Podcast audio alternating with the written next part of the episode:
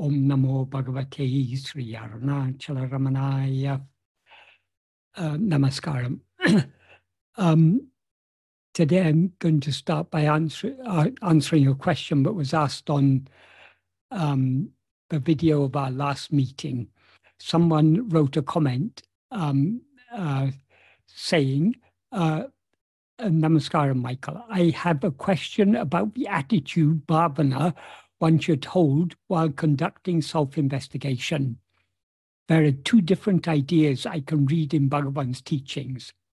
The first being investigating the self as I, or who am I, or what am I, or I am I. The second is God is I, Bhagavan is shining as I, or I am Brahman. They both lead to attention on the self but the feeling is subtly different. The first one is more analytical and driven by a curiosity. The second one, devotional, and is driven by longing to be one with Bhagavan.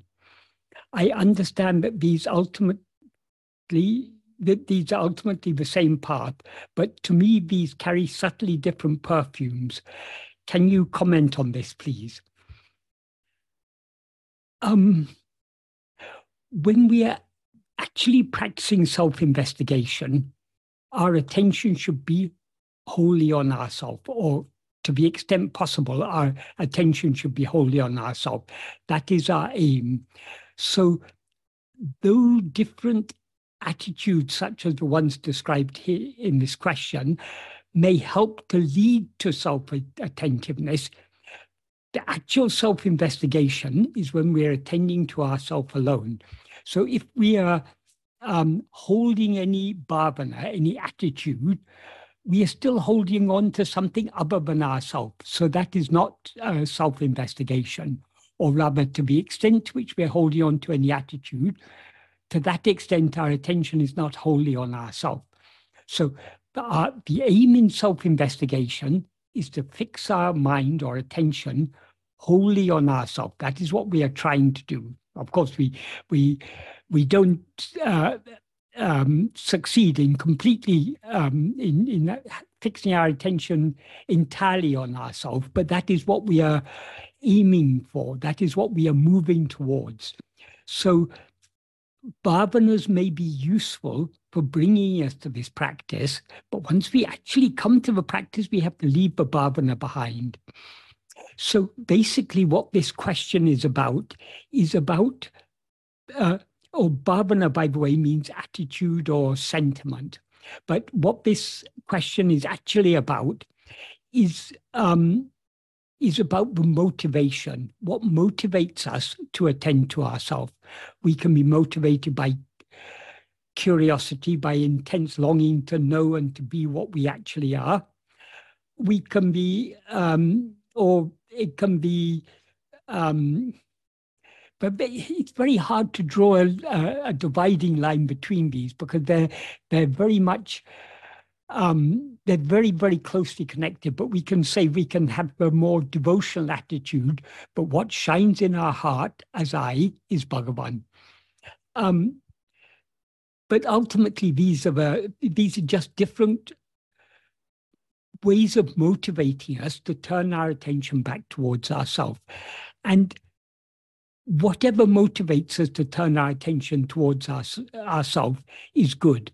So it doesn't have to be either or.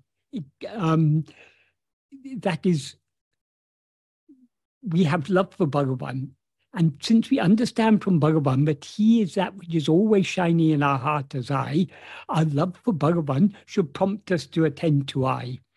We also understand from Bhagavan's teachings the importance of knowing and being what we actually are. So that should, and we can know and be what we actually are only by attending to ourselves. So that should also motivate us. So if we consider Bhagavan's teachings carefully, in their entirety, all of Bhagavan's teachings are pointing us in one way or other back towards this central point, this practice of self attentiveness or self investigation. This is what it's all about. So, um, for most of us, it, um, what motivates us to attend to ourselves is a combination of these. We, we, we do want to know what we actually are. But our wanting to know what we actually are is strengthened still further by understanding that what we actually are is Bhagavan. If we want to know Bhagavan as he actually is, we need to know ourselves as we actually are. So Bhagavan is that which is shining in our heart as I. So if we want to meditate on Bhagavan, if we want to lovingly hold on to, cling to Bhagavan in our heart, we need to cling to him in his true swarupa, his, his own real form, which is I. So, um, as I say, these are not mutually exclusive. That is the devotional aspect and the, the, the curiosity, curiosity is not quite the right word, but the eagerness to know what we actually are, both of these, they, they go very much hand in hand. It's very hard to, to draw a line between them to separate one from the other. So we need, we need to be motivated both by love for Bhagavan and by love to know what we actually are. Um, but when it actually comes to self investigation, we need to leave all these behind. Bhagavan has indicated this very clearly in, um, in uh, verses 8 and 9 of Upadesha Undiyar. Um, prior to verse 8 of Upadesha Undiyar, he was talking about various devotional practices, puja, japa, and dhyana. Um, he, he had one verse uh, devoted to each of these. Um, these are all actions that we can do, as he says. Puja is an action by body, japa is an action by speech, and dhyana is an action by mind. But these are all actions that we do to express our love for God. So these are all good. And in this order, each one is better than the previous one. That is better than puja is japa, better than japa is dhyana because um, if, if, if you're doing puja, which is a, a bodily worship, our mind can easily be distracted. We can be doing the puja mechanically, but our mind can be wandering on other things. So better than that is japa. Um, and, and the speech is subtler than the, the body. So it's uh, we're going from a grosser practice grosser actions to more subtle actions. And more subtle than actions of speech are actions of mind. So they are most uh, effective of all. What he when he when Bhagavan talks about these being uh, each one being superior to the previous one, what he means is it is more efficacious in purifying the mind, which is the aim of all these um, that is, the actions we do for the love of God without expecting any reward from God are what are called nishkamya karma. So, nishkamya karma, contrary to how it's usually understood, Bhagavan made it clear nishkamya karma is the preliminary stages of the path of bhakti, when we're expressing our love for God through actions. But having talked about each one of these, um, in verse 8, he says, rather than Anya Bhava, Ananya Bhava, in which he is I, is certainly the best among all. Anya means what is other. Ananya means what is not other.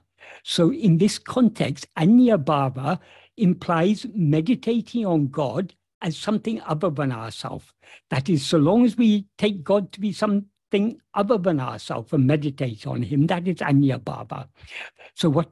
Whereas if we recognize that uh, he is I, if we un, if we uh, clearly understand that he is what is shining in our heart as I, we then meditate on him as nothing other than I. In other words, we meditate on I alone. So what he refers to here as Ananya Bhava is actually self investigation. We're not attending to anything other than ourselves. With the, um, with the understanding that God is that which is shining in our heart as I. So, uh, as I say, he says, rather than Anya Bhava, rather than meditating on God as something other than ourselves, Ananya Bhava, meditating on him as nothing other than ourselves, with the understanding that he is I, that is certainly best among all. When he says it's best among all, that means it's best among all the uh, various um, uh, practices of bhakti, or is best among all varieties of meditation. It's best among all the different kinds of um, of spiritual practice, in the sense that it is the most effective of all means to purify the mind. And not only is it a means to purify the mind, it's also the only means to eradicate ego, which is the root of all impurities. We cannot purify the mind fully without eradicating ego, because ego is the root impurity. And um, we cannot eradicate ego by any means other than self investigation, which is what he describes here as Ananya Bhava. Then in the next verse, verse 9, he goes on to say, by the uh, uh, Bhava Balatina, that means by the strength of Bhava, by the strength of meditation.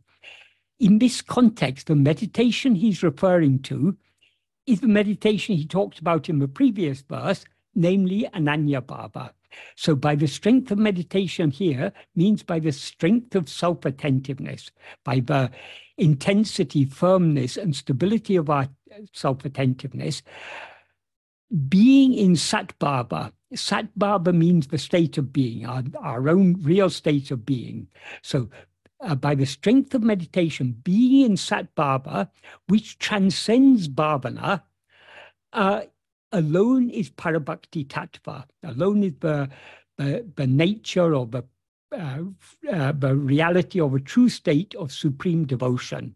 So, according to Bhagavan, all these this puja, japa, and dhyana, these actions that we do by uh, body, speech, and mind, just for the love of God and not for anything that we can get from God, these are good means of effect of purifying the mind. But these are just the preliminary stages of the path of bhakti. The, the ultimate bhakti is just to be in Satbhava, to be in our own real state of being. And we can be in our own real state of being only by the strength of of uh, self-attentiveness. So by the strength of self-attentiveness, we remain in our state of just being, and that state of just being is bhavana tita, transcends all bhavana, all bhavanas. Bhavanas means um, thinking, imagination, uh, uh, conceiving, any, any mental activity is a bhavana. So in, when we attending to anything other than ourselves is a mental activity, but attending to ourself is not a mental activity, it's a cessation of mental activity. So by attending to ourself, we as ego subside back into our state of being, and by just being in that state of being, we are thereby transcending bhavana transcending all mental conceptions, all imagination, all mental activity. And that alone is Parabhakti Tattva. So that is what we have to move towards. So when we're actually practicing self attentiveness, we need to leave all bhavanas behind, all attitudes, all sentiments we have to leave behind. But the different bhavanas can be useful for bringing us to the point where we begin to attend to ourselves. But once we're actually attending to ourselves, we have to go beyond the bhavanas. We have to go bhavanatita and just remain in the state of just be, uh, what he describes in this verse as satbhava, a state of being, is our natural state of just being as we actually are without rising as ego. So this is what we are aiming for. And then in the next verse, verse 10, he he he says much the same thing. He says, Udita idatil odungi iratal, being subsiding in the place from which we rose. That is, by attending to ourself, we as ego thereby subside back into the place from which we rose. In other words, our source, which is our own being. And by being there, by being in our being, or just being as we actually are, that is karma and bhakti, that is yoga and jnana. That is the pinnacle of all these different practice, all these different spiritual paths, is to come to this point where we attend to ourselves so keenly, but we thereby subside and remain in in Sat the state of being which transcends all bhavana. So we shouldn't be too concerned about bhavana. We are trying to go beyond bhavana by attending just to ourselves. But that doesn't mean bhavanas have no role to play. Bhavanas, different bhavanas, as described in this question, can be useful for motivating us to attend to ourselves. For example, if we remember that Bhagavan is that which is always shining in our heart as I, that will naturally motivate us to attend to I, because we we naturally, having come to Bhagavan and having um, having been attracted to him, we naturally love him. And since he himself revealed that he is that which is shining in our heart as I, attending to him, as attending to I, is the is the that is the true meditation upon Bhagavan. That is because I is his Swarupa. He's, Swarupa means his own, his, his true form, his own real nature. What he actually is, is that which is shining in our heart as I. So the devotion naturally draws us to this, but we need to leave behind even the idea that Bhagavan is shining in our heart as I. We need to with so much love, we need just to cling to I. We need to leave aside all thoughts and just hold on to our own being. Because only by holding on to our own being will we subside and thereby be as we actually are. So we we remain in the state or we or we remain or exist or are in the state of just being to the extent to which we attend to ourselves.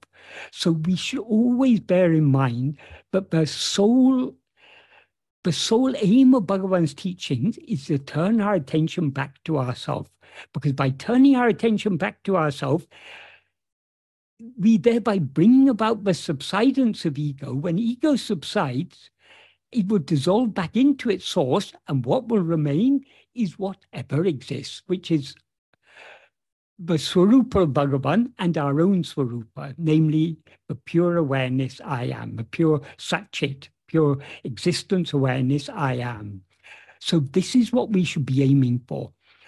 So as I say, this question is more about, or it, it, um, it may not have been quite understood in this way, but we, we should take this question to be about the motivation for attending to I, not the attitude, not not the actual the, an attitude that we should hold on to when attending to I. When we're attending to I, we should attend to I. We shouldn't be holding on to anything other than I. So we don't have to hold on to any bhavana when attending to I. We should be just attending to I. But having a bhavana, an appropriate bhavana, may motivate us to attend to I. Um, and then the, the questioner goes on to say, these both lead to attention to the self, but the feeling is subtly different. So long as we're aware of any differences, we are still not attending to ourself because differences are things other than ourself. Our aim is to go beyond differences, just to hold on to ourself. So we, we going beyond all feelings, going beyond all bhavanas, going beyond all differences. We are trying to attend to that which is ever unchanging, that which is eternal and unchanging. And the only thing that is eternal and unchanging is our own being, I am. So that is what we have to attend to. So we shouldn't attach too much importance to bhavanas. Bhavanas may be useful means for drawing us to this, um, to self-attentiveness, but once, but they have then served their purpose. It's like when you, if, um, to use an age-old analogy, you you need a, a, a boat to cross the river. But having crossed the river, you don't then carry the boat with you. You don't. You leave the boat behind and you go on with your journey. So different bhavanas may be useful for turning our attention away from other things back towards ourselves. Once our attention is turned back towards ourselves, we cross the river, then we hold on to ourselves. We don't uh, we don't uh, try to hold on to any bhavana. If we're holding on to any bhavana, our attention is again deflected away from ourselves. Uh, so I hope this is a useful answer to this question. Does anyone have any um, any questions that they want to ask about this or about any related matter? Uh, there are quite a few questions, Michael. Okay, right. Uh, the first one is quite long, so um, it really is quite long. It's been given in five parts, though I believe it's the same question. So right. I'll just run through it uh, right. slowly. Um, yeah, um, and uh, the questioner wants to extend his sincere apologies uh, because it is such a long question, but he's convinced that it will benefit everyone engaged in the practice of self attention. Um, so, yeah. So it's and so the question is: in yoga, there are many. There are so many practices. If practiced regularly and with all sincerity, these yield results such as keeping the mind calm, keeping the body healthy, being able to manage situations better, etc. Though I, under, though I understand that all of these are second and third person objects that we need to reject from the point of view of self attention, as that is not the goal we are aiming at with this practice, but only to annihilate ourselves, the ego. I do think that doing this practice of self attention is far more effective in bestowing the results attained uh, by doing yogic practices. I recall David Godman once saying that, in quotation marks, Bhagwan always insisted that self-inquiry was for the dissolution of the individual of the sense of an individual self, but Bhagwan did also admit that if you took up the practice sincerely, good things would happen to you. You become peaceful, quiet, and Bhagwan even said self inquiry is the best medicine. If you practice it regularly, it was a good way of keeping the body healthy. Nanda Kumarji from Ramana Center, of Bengaluru, shared in one of his talks, again, a quotation marks, Kapal, uh, Kapali Shastri once queried Bhagwan about the dharma of self inquiry and its transformative impact.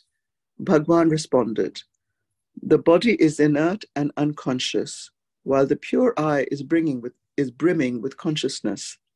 In between, a false entity has emerged, participating in both qualities. The body's dharma is inertness, and for our Atmaswarupa, it is absolute pure consciousness However, the ego rising in between the two claims, I am the body, and partakes in both the pure and partakes in both the inert body and pure consciousness. When you practice self attention, as Bhagwan is instructing, the ego, being self attentive rather than object attentive, gradually diminishes its involvement in the inert body and increasingly engages in pure consciousness.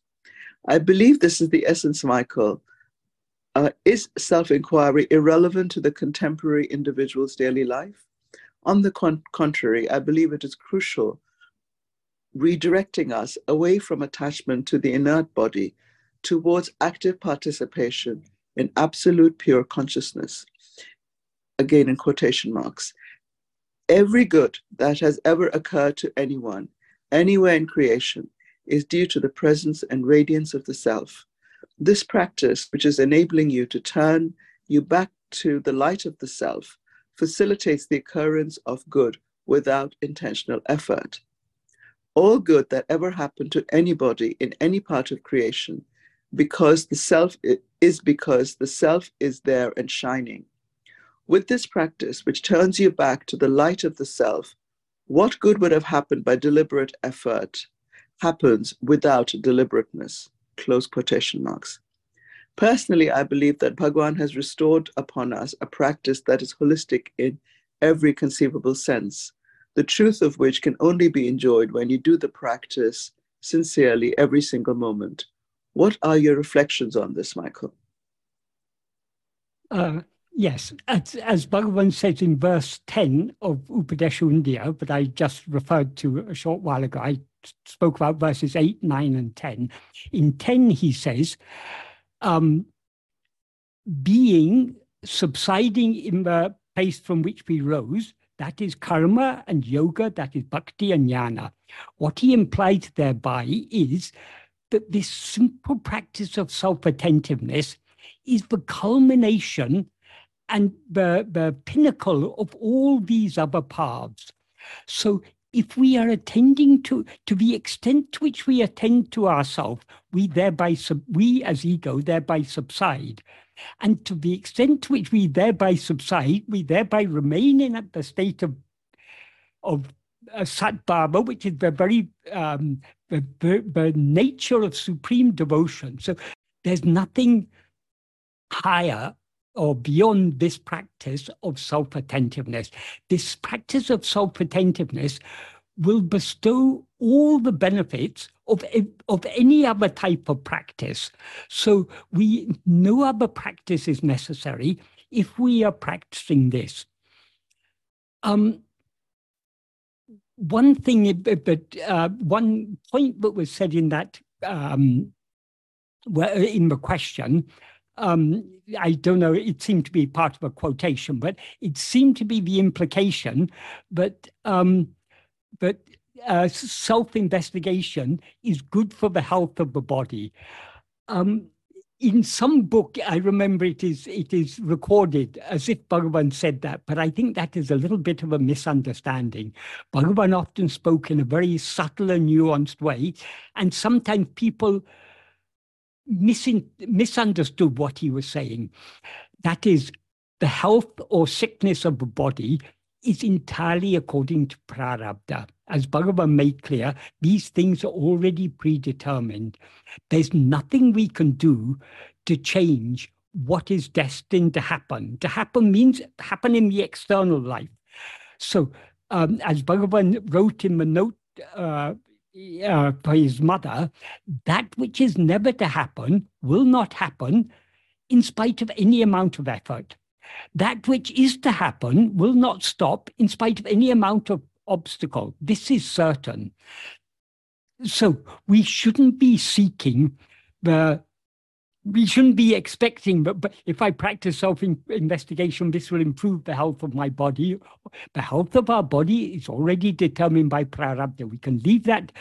That should not concern us. So long as we're concerned about the health of the body, we are not having wholehearted love to know and to be what we actually are. So we should be unconcerned about the body.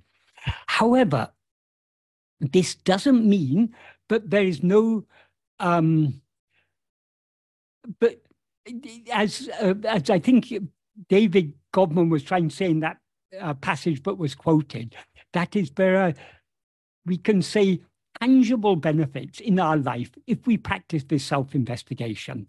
That is, it will not change what we are destined to experience. It will not make the body healthier.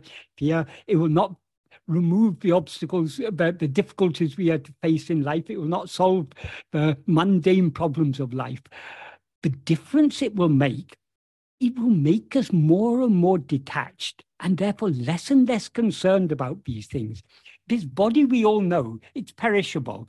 And as Bhagavan said, the body itself is a disease. So if a disease comes to this disease, that's good for us. Bhagavan jokingly used to say, but it's true that this body is a disease. So we shouldn't be we we shouldn't be seeking the health of the body because people have spent um, for thousands of years. People have been seeking perfect health, but we however much care we take of this body, it is inevitably going to get grow old. And however healthy we may be, we're all susceptible to getting diseases. Even if we avoid diseases, there are accidents that can happen. So this body is such a, a fragile and undependable thing. So the benefit we get from, to the extent to which we practice self-attentiveness, we are thereby withdrawing ourselves within and we thereby become less and less concerned about the external life. So the problems we are destined to face, we'll still face those problems. I mean, who, who, who in this world has a life free of problems? The problems are there for everyone. So it's the nature of embodied existence. It's the nature of samsara. So we, we shouldn't be looking for expecting a life free of troubles. If we are expecting that, we're going to be sorely disappointed because it, life is never free of troubles. We all face troubles in one form or, or other. But the difference that is made by self-investigation, it will not change what is happening in the external in our external life at all. But what it will change is our attitude towards that. We'll be more and more detached from whatever may be happening. So we'll be less concerned. Difficulties will become, but okay, it's the nature of life. Difficulties come, difficulties go. But but things, the problems that loom so large in our life now, but we seem to us to be such big problems, in 10 years' time, we'll have forgotten about these problems. We'll, we'll, and we'll be having other problems instead. So we, let us not be concerned about these things. We need to detach ourselves. That is this path of that Bhagavan has taught us is the path is not the path of pravriti, but the path of nivriti. Pravriti means making effort, going outwards, trying to achieve this or that, trying to become healthier or richer or more famous or um, have more friends or whatever it is, trying to trying to achieve anything outwardly is pravriti.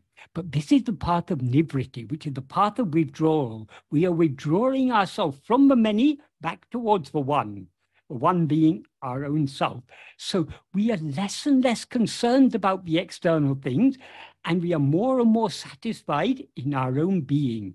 So definitely, if we are following Bhagavan's path of self investigation and self surrender, to the extent to which we're following his path, we're following this path, our life will be pleasant. That doesn't mean we'll be facing less difficulties, but we'll be less concerned about the difficulties that we face.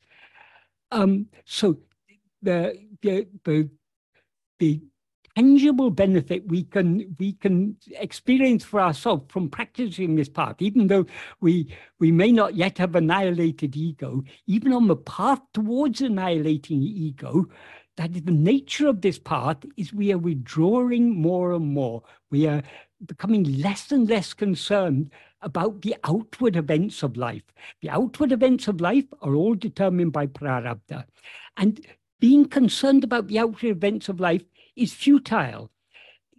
I can want to be very, my body, I can want it to be very healthy. I can take, make all efforts to be very healthy. But if it's my destiny to be unhealthy, I'll be unhealthy. These things we cannot change. So making effort to change the external life is futile, as Bhagavan has made clear.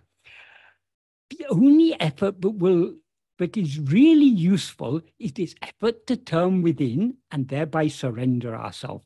Turning within means to the extent to which we turn within, to the extent to which we turn our attention and hold on to our own being, to that extent we subside. And that subsidence of ego, brought about by self investigation, is surrender. So, to the extent to which we surrender ourselves in this way, we are less and less affected by anything external. So but the, the only effort that will can bring about uh, real results is this effort to be self-attentive. Because any effort we make to change external circumstances are futile. By trying to change the external circumstances we are just generating fresh but we, we, we are doing agamya that is we are doing karma under the sway of uh, karma, by, that means action of mind, speech, and body, we're doing under the sway of our vasanas. In other words, under the sway of our own will. Those actions are called agamya, and agamya of a uh, what bears fruit. The fruit gets stored in sanchita and it uh, will later, at some point, maybe have to be experienced as prarabdha. So there's no point. We, we are just unnecessarily generating fresh fruit um, by making effort to achieve anything external, but by making effort to turn within and thereby surrender ourselves, we are cutting at the very at the very root of karma, because the root of karma is ego. It is we as ego who are the doer of karma and the experiencer of the fruit of karma. So if you want to be free of karma, both of the action and of the fruit of the action, we need to remove the root. And this path of self-investigation, this is directly cutting at that very root, namely ego. So the, the benefit to be gained by self-attentiveness is whatever benefit we may gain from any other spiritual practice, we gain from this practice of self-attentiveness, to, but to a much greater extent. And the, what we achieve by self-attentiveness is is the only thing that we can, it's the only real difference we can make in our life. That is, we cannot change the external life. The external life is determined according by prarabdha.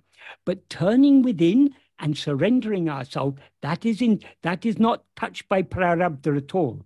Bhagavan used to say, prarabdha affects only the outward term mind, but it can never prevent the mind turning within. So whether we turn our mind within or not is up to us. We have that freedom. So this is the correct use of the freedom that we, but we, but we are naturally endowed with. As a jiva, we are naturally endowed with this uh, swatantra, this freedom But, and we should make use of this freedom by turning our attention within. Uh, on the other hand, if instead of using our freedom to turn within, if we use our freedom to try to achieve this or that, we are just generating more, more fruit to be, we are just perpetuating the cycle of karma, of, um, of action and the fruit of action, and thereby perpetuating the cycle of birth and death. So if you want to bring an end to all of this, this, this path of self-investigation, this is the only means that will cut at the very root. So by following this path, we get all the benefits that we may derive from doing any other type of spiritual practice. So no other spiritual practice is necessary. If we attend to our, if our if our sole aim is to try to attend to ourselves as much as we can, no other spiritual practices are necessary. This is the this is the the, the pinnacle of karma and bhakti, of yoga and jnana, as Bhagavan makes clear in verse 10 of Upadesha Undiyar. Um, I hope that is a clear and adequate answer to that question. The next question is uh, What is self and how can we identify ourselves with it? How can we always remember it? Um, that is what we're here to find out. What is self? Um, firstly, self is not an it. It is ourself. There's no, there's no thing called the self other than ourself. We ourselves are what we are seeking to know. The truth is, there is not a moment when we do not know ourselves. We always know I am. But though we know that we are, we do not know what we are because what we are is nothing other than our existence, I am. So what we actually are is nothing other than I am. But though we know I am and know ourselves as I am, we don't know ourselves as just I am. When we rise as ego, instead of knowing ourselves as just I am, we know ourselves as I am this person, I am this body. So our present awareness of ourself is a false awareness. That is the real awareness, is the fundamental awareness I am. Superimposed upon that real awareness I am is this false awareness I am this or that. I am Michael, I am whoever. Um, so we are not looking for anything but we do not know already. We already know I am. There's no, there's never a moment when we do not know I am. The problem is we instead of knowing just I am, we know so many other things we know other things only when we rise as ego. In that, that is, in waking and dream, we rise as ego, identify ourselves as a body, and consequently are aware of the appearance of other things. In sleep, we do not rise as ego, therefore we do not identify ourselves with a body, therefore we are aware of nothing other than ourselves. As Bhagavan says in verse 4 of uh, Ulladu Narpadu, if oneself is a form, the world and God will be likewise. If oneself is not a form, who can see their forms and how? So, but we, we are aware of this multitude of forms that constitute the world only because we mistake ourselves to be a form, namely the form of this body, which is, as Bhagavan says in the next verse, is a form composed of five sheaths. That is the physical form of the body, the Annamaya kosha, as it's called, the, the, the life that animates this body, or Pranamaya kosha, as it's called, the mind, meaning the grosser functions of the mind, the thoughts, feelings, perceptions, memories, emotions, and so on. That's called Manomaya kosha the intellect, the discerning, judging, discriminating, reasoning aspect of the mind, that's called Vijnanamaya kosha. And uh, what drives all these, the cause behind all these is the will, our vasanas. That is called the Anandamaya kosha or Karana Sarira, the causal body. So these five sheaths constitute the body that we take ourselves to be. So, in other words, the body means the person. So, whenever throughout the waking and dream state, we're aware of ourselves as this body consisting of five sheaths. And consequently, we're aware of other things because, as Bhagavan says in that verse 4, if oneself is a form, the world and God will be likewise. That is, when we limit ourselves as a form, we see a, multitude of forms, and every form is different to every other form. So forms are all limited, finite things. So, and because we because we limit ourselves as a form of a body, even God seems to be something other than ourselves. God, who is one infinite whole, because we've separated, we seemingly separate ourselves as this small form, God seems to us to be something separate from ourselves. And because he seems to be separate, he seems to be a form. Even if we say God is formless, the very idea that God is formless, that idea is itself a form. So we cannot, as Bhagavan said, we cannot know God as formless without knowing ourselves as formless. So, um, so long as we know ourselves as a form, we know only forms.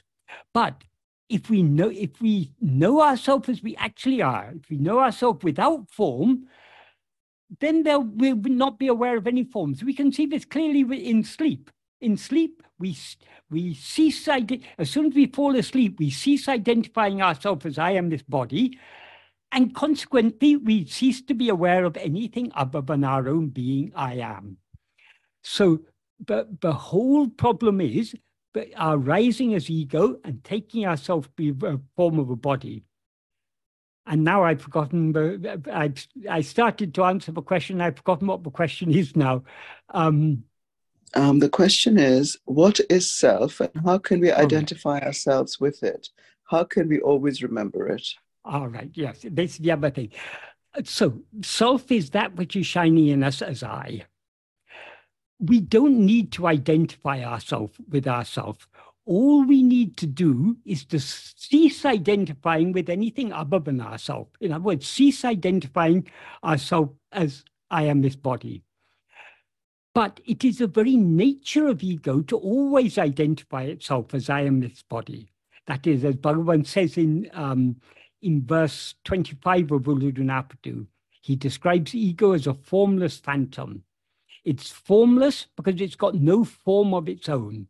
And it's a phantom because it's got no substance of its own. It borrows its form from a body and it borrows its substance, that is, its awareness, its existence and its awareness. It borrows from Satchit, from pure awareness, pure existence awareness, I am. So it's neither this nor that. So ego has got no separate existence. But he's how he what he says about ego in this verse is Grasping form, it comes into existence. Grasping form, it stands. Grasping and feeding on form, it flourishes abundantly. Leaving form, it grasps form. So the implication is the very nature of ego is to grasp form. The first form it grasps, as soon as it comes into existence, simultaneous with its coming into existence, it grasps the form of a body or to put it more precisely, it projects and grasps the form of a body because the, the body doesn't exist independent of ego. Just like in, in a dream, as soon as we start dreaming, that is, the, the dream starts with our projecting a body taking that body to be our, ourself, and through the five senses of that body, projecting an external world. Exactly the same happens in the waking state. So grasping form, it comes into existence. And ego cannot stand for a moment without grasping this body as I. So grasping form, it stands. It stands means it endures, it, it persists. And having grasped the form of this body as I, it then uh, uh, feeds on other forms. It's constantly attending to things other than itself, things, other forms. Uh, forms here means not just physical form. Form means anything that is in any way distinguishable from anything other thing. So all objects or phenomena are forms. So he, in the third sentence, he says, grasping and feeding on forms, it flourishes abundantly. That is the food on which we as ego live and survive is attending to things other than ourselves. So it's the very nature of ego to grasp things. And since ego cannot stand for a moment without grasping some form, he says in the next sentence, leaving, uh, uh, leaving form, it grasps form. So if we leave one thing, we grasp something else. So the very nature of ego is to always grasp forms. So that this identification, I am this body, that is it's the nature of ego to identify itself as I am this body. That's why Bhagavan often said ego is nothing but the thought, I am this body, or the false awareness, I am this body. So we don't need to replace one identification with another. Some people think, oh, if, if I'm not this body, then I should meditate. I am Brahman, I am Brahman, I am Brahman. But Bhagavan says, do you need to think I am a man, I am a man, I am a man? You know you're, a man means here a human being. Do you need to think I am a human being? I'm a human being? No, you know you're a human being because so long as you raise as ego, you experience yourself as a body. So it's you, you don't need to be meditating to think that. So we don't need to meditate, I am Brahman. What we need to do is to experience ourselves as Brahman. Brahman is that Satchidananda, that pure being, pure awareness, pure happiness, which is what which is our own real nature. That is what we actually are. So how to experience ourselves as that? We need to, so long as we are experiencing anything other than ourselves, that which experiences other things is ego. So if we want to put an end to ego and to know ourselves as we actually are, we need to attend to ourselves alone. So if we hold on to our own being, all the adjuncts with which we've now identified ourselves will drop off because these adjuncts are not holding us. We are holding the adjuncts. The body doesn't say, that doesn't hold on to us. It's we who say, I am this body. So we're holding on to this body. So um, if we, instead of holding on to anything else, if we just try to hold on to our own being, in other words, if we attend to ourselves, to the extent to which we attend to ourselves, the adjuncts will drop off, ego will subside, and the more we hold on to our being, the more ego will subside, and eventually it will dissolve completely back in its source. So we don't need to identify with anything. All we need to do is to hold on to our own being and thereby let go of all the false identification. When the false identification remains, then our true identity will reveal itself as I am I. We don't even need to think I am I. So long as we're thinking I am I, who is thinking I am I? It's ego that's thinking I am I. So let's not even think I am I. Let's just hold on to I and everything will drop off, and our own real, true identity will then shine forth as I am I. Not as the words I am I, but what the words I am I refer to. In other words, the clear recognition of ourself as ourself alone. So the whole purpose of this, of Bhagavan's path, is, is the investigation, who am I? So we are trying to find out what we actually are. What is the self? So any answer that can be given in words, it can only be a pointer. We ourselves need to experience ourselves as we actually are. And we can experience ourselves as we actually are only by attending to ourselves more and more and more. So I, I hope that adequately answers that question. The next question is My question is inspired by the following that I've read. Bhagwan says in verse B1 in Guru Vachaka Kovai, quotation marks, give us, sorry, give up thinking that the loathsome body is I, no self which is eternal bliss, cherishing the ephemeral body as well as trying to know self is just like using a crocodile as a raft to cross a river. Close quotation marks. In Sadhu Om's explanation, he says, among others, that it is foolish to be obsessed about sattvic diet, good health, and so on.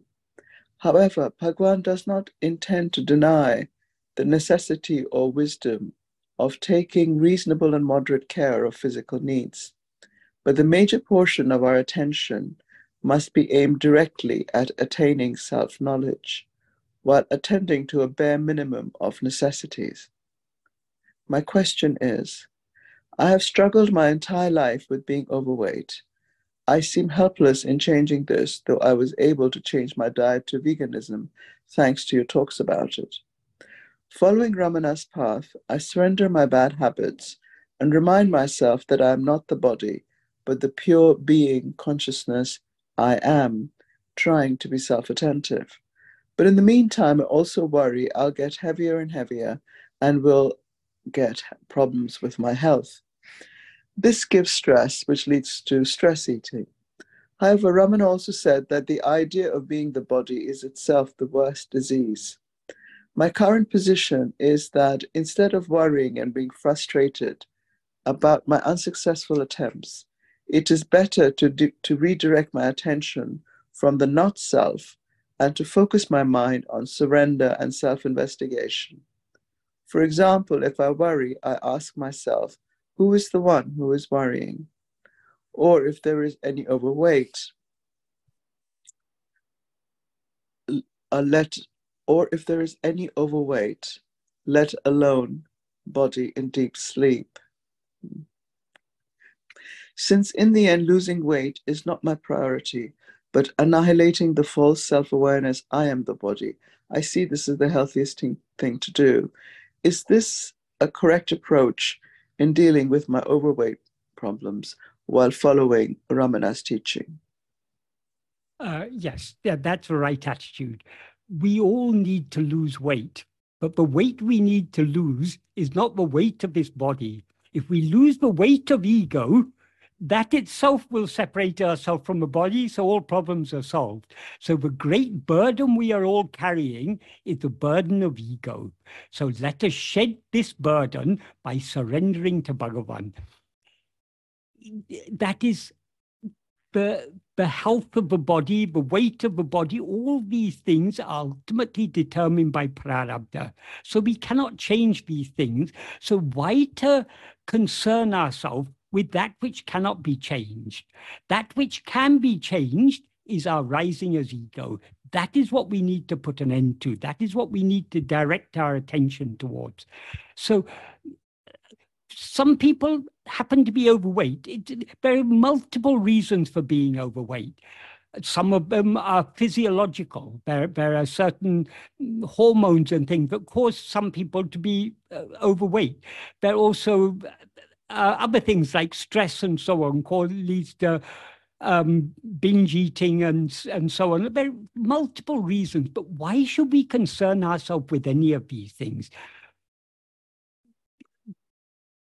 When the body is not I, we need to uh, that is the we need not even worry about taking care of the body because as bhagavan made clear the body it's already the course of life of the body is already determined by prarabdha.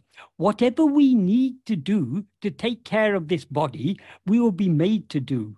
Earlier, I referred to the note that Bhagavan wrote for his mother, but I read referred to only the second, third, and fourth uh, sentences. I didn't refer to the first and last sentences.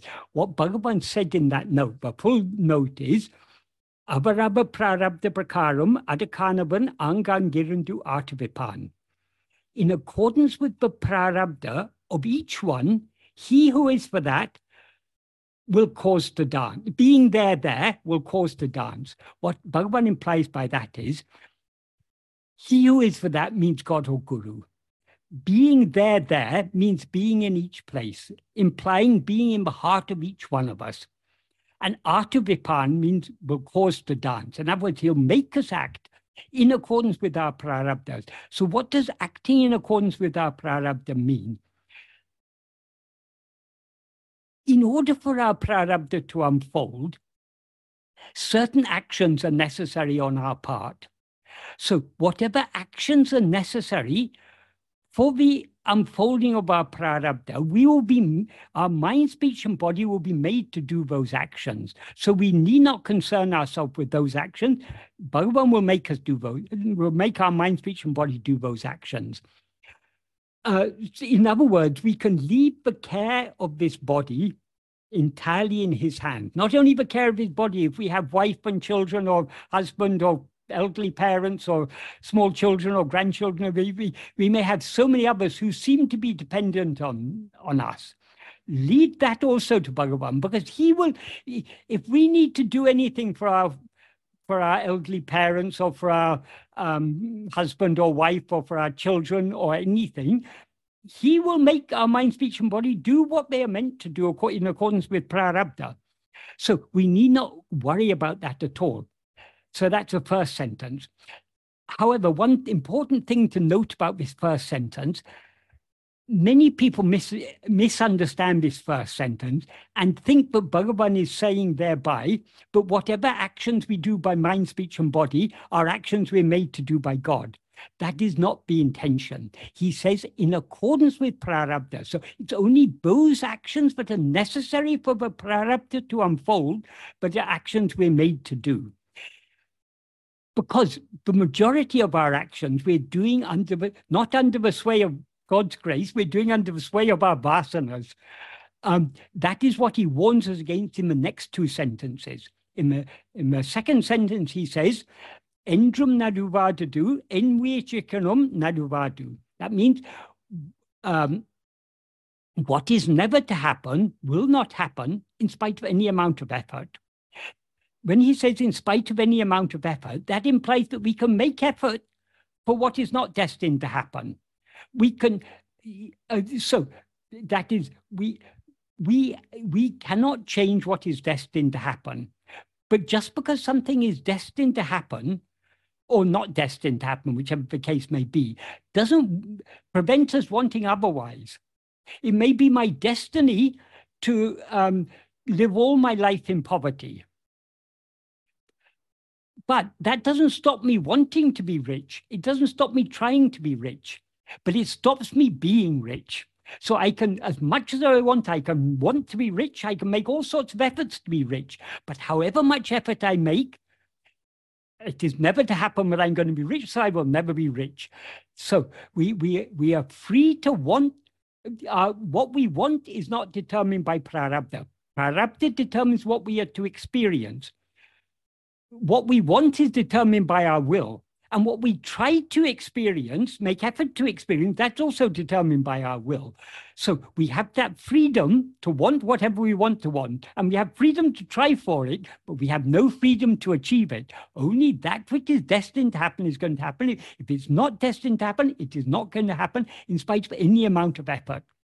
And the flip side of that is what is destined to happen will not stop this is the third sentence. Uh, Nadapatu entadeseinum niladu. Whatever is, is, uh, is to happen will not stop in spite of any amount of obstacle. So we can try as much as we want to avoid uh, what is to happen. It's my destiny, the whole, my whole life to live in poverty. I can try as much as I want to avoid living in poverty by, but I'm going to fail because it's my destiny to live in poverty. And then the fourth sentence he says, Iduve tinnam, this is certain. So what the whole of our external life is determined by prarabdha. Whatever we need to do to take care of this body or to take care of our loved ones or anything else, in accordance with prarabdha, we will be made, this mind, speech, and body will be made to do. So, what is the conclusion Bhagavan comes to at the end of that? The fifth sentence is Ahalin Maunamai Irake Nandru. Therefore, being silent is good. So, what does he mean by being silent? Does he mean that we should sit uh, sit like a stone in Nirvikalpa Samadhi or something and not do anything? No, because we're actions, but we but we but we need to do in accordance with destiny, we'll be made to do. So there's no wrong in I mean those actions, we cannot avoid those actions. So what Bhagavan means by being silent is good is be, truly being silent is not rising as ego. It's only when we rise as ego, but we say, I am doing this, I am experiencing that. We, if we cease rising as ego, we are neither the doer of karma nor the experiencer of the fruit of karma. So being silent is good means not rising as ego. But, but, but silence is our own real nature. So just being as we actually are without rising as ego, that alone is good, is the implication. So uh, the condition of the body, whether it's healthy or unhealthy, whether it's uh, overweight or underweight or normal weight or whatever it is, these are all according to prarabdha. So let us not worry about these things. Let us be concerned only about losing the weight, that we but we really need to lose, and it's in our power to lose. That is the weight of this ego, this burden that we are carrying, this false awareness. I am this body. This is the what we need to lose. That is the weight we need to shed. If we shed that weight, we then remain as we always actually are, as the pure, as such it, the pure being awareness I am. So uh, do your the attitude you have that you've now that you've, you've now arrived at is the correct attitude. If the if your body is destined to be overweight, it will be overweight. If it's destined one day to lose weight, it will lose weight. So why should you worry about these things? Things will happen as they're meant to happen. What we have to do is to cease to be concerned about all these things and be concerned about only one thing. That is surrendering ourselves. And we can surrender ourselves only by clinging firmly to self attentiveness and thereby not rising as ego. So I hope that is an adequate answer to your question. Oh, and by the way, that verse that you referred to as B1 of uh, of Guru Vachaka yes, it was originally written as part of Guru Vachaka but it was also included in Ulladu Narpadu Anubandham. It's verse 12 in Ulladu Narpadu Anubandham.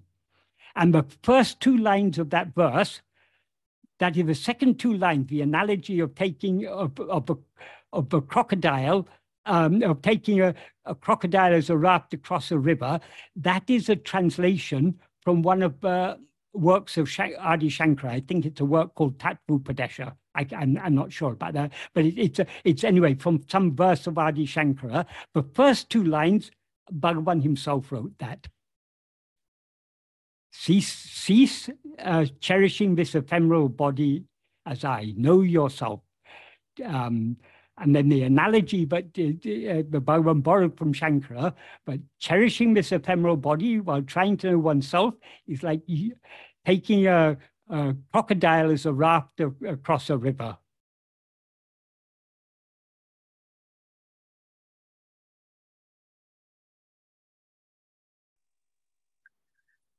I'll move on to the next question.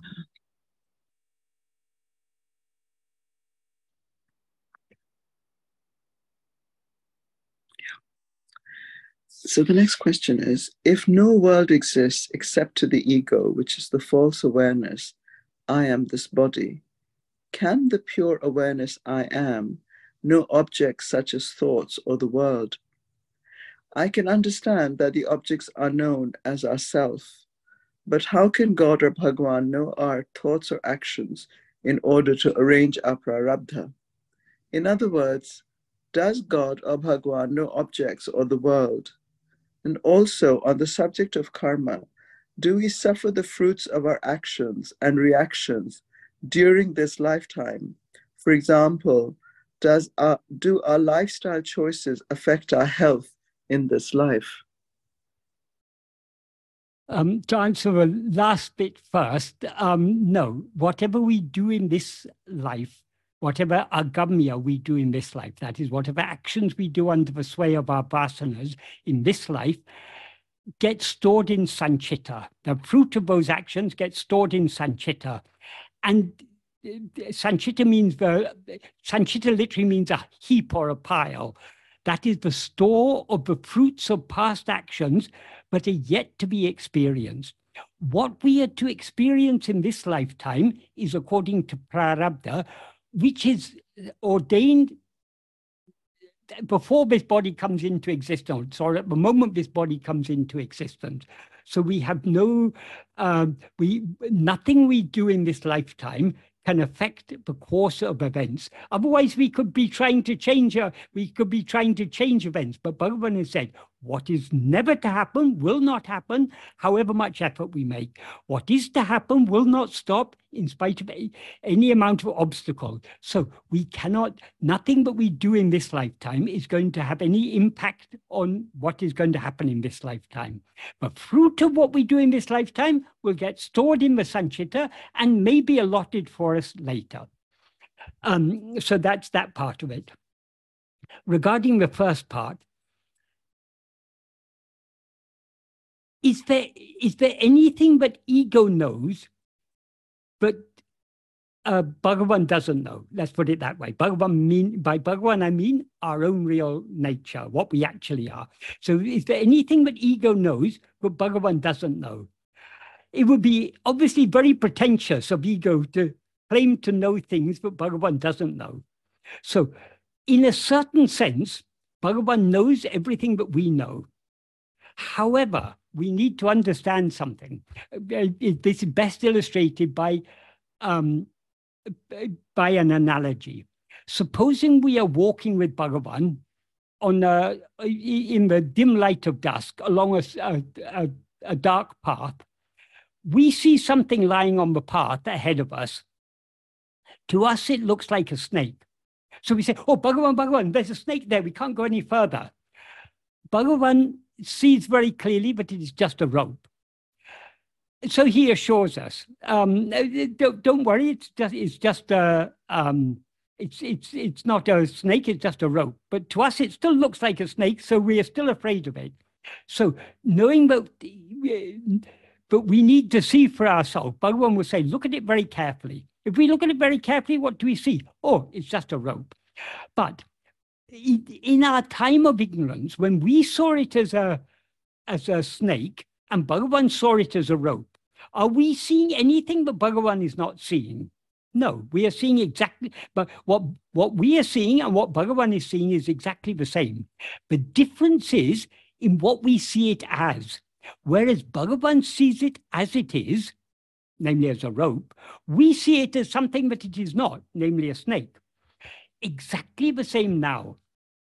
Whatever we experience is not any different to what Bhagavan experiences. But whereas Bhagavan experiences it as one indivisible, immutable whole, namely himself, we experience it as all this multiplicity. So, in a sense, Bhagavan knows everything that we know but he doesn't know it as we know it. We know th- that is what actually exists is only one, namely ourself, which is Bhagavan also. Whereas Bhagavan knows that as it is, we know it as all this multiplicity. So, in a certain sense, Bhagavan does know everything, but he doesn't know it as we know it. We know it as all this multiplicity, he knows it as it is. So, in a certain sense, we can say, no, Bhagavan doesn't know all this multiplicity. He doesn't know thoughts, actions, the world, any of these things. He just knows the pure being. But what he knows as the pure being is what we know as all this. So, um, this is a very deep and subtle thing. So, there's a certain sense in which it's true to say Bhagavan knows all this. There's a certain sense in which it's true to say Bhagavan doesn't know any of this. He knows the only thing that actually exists. Um, because what Bhagavan knows and what we know is exactly the same, but he knows it as it is. We know it as all this multiplicity. Um, how does so if Bhagavan doesn't know all these actions as we know, then how is he ordaining the fruit of our actions? This happens automatically. The reason is that is what is the nature of Bhagavan?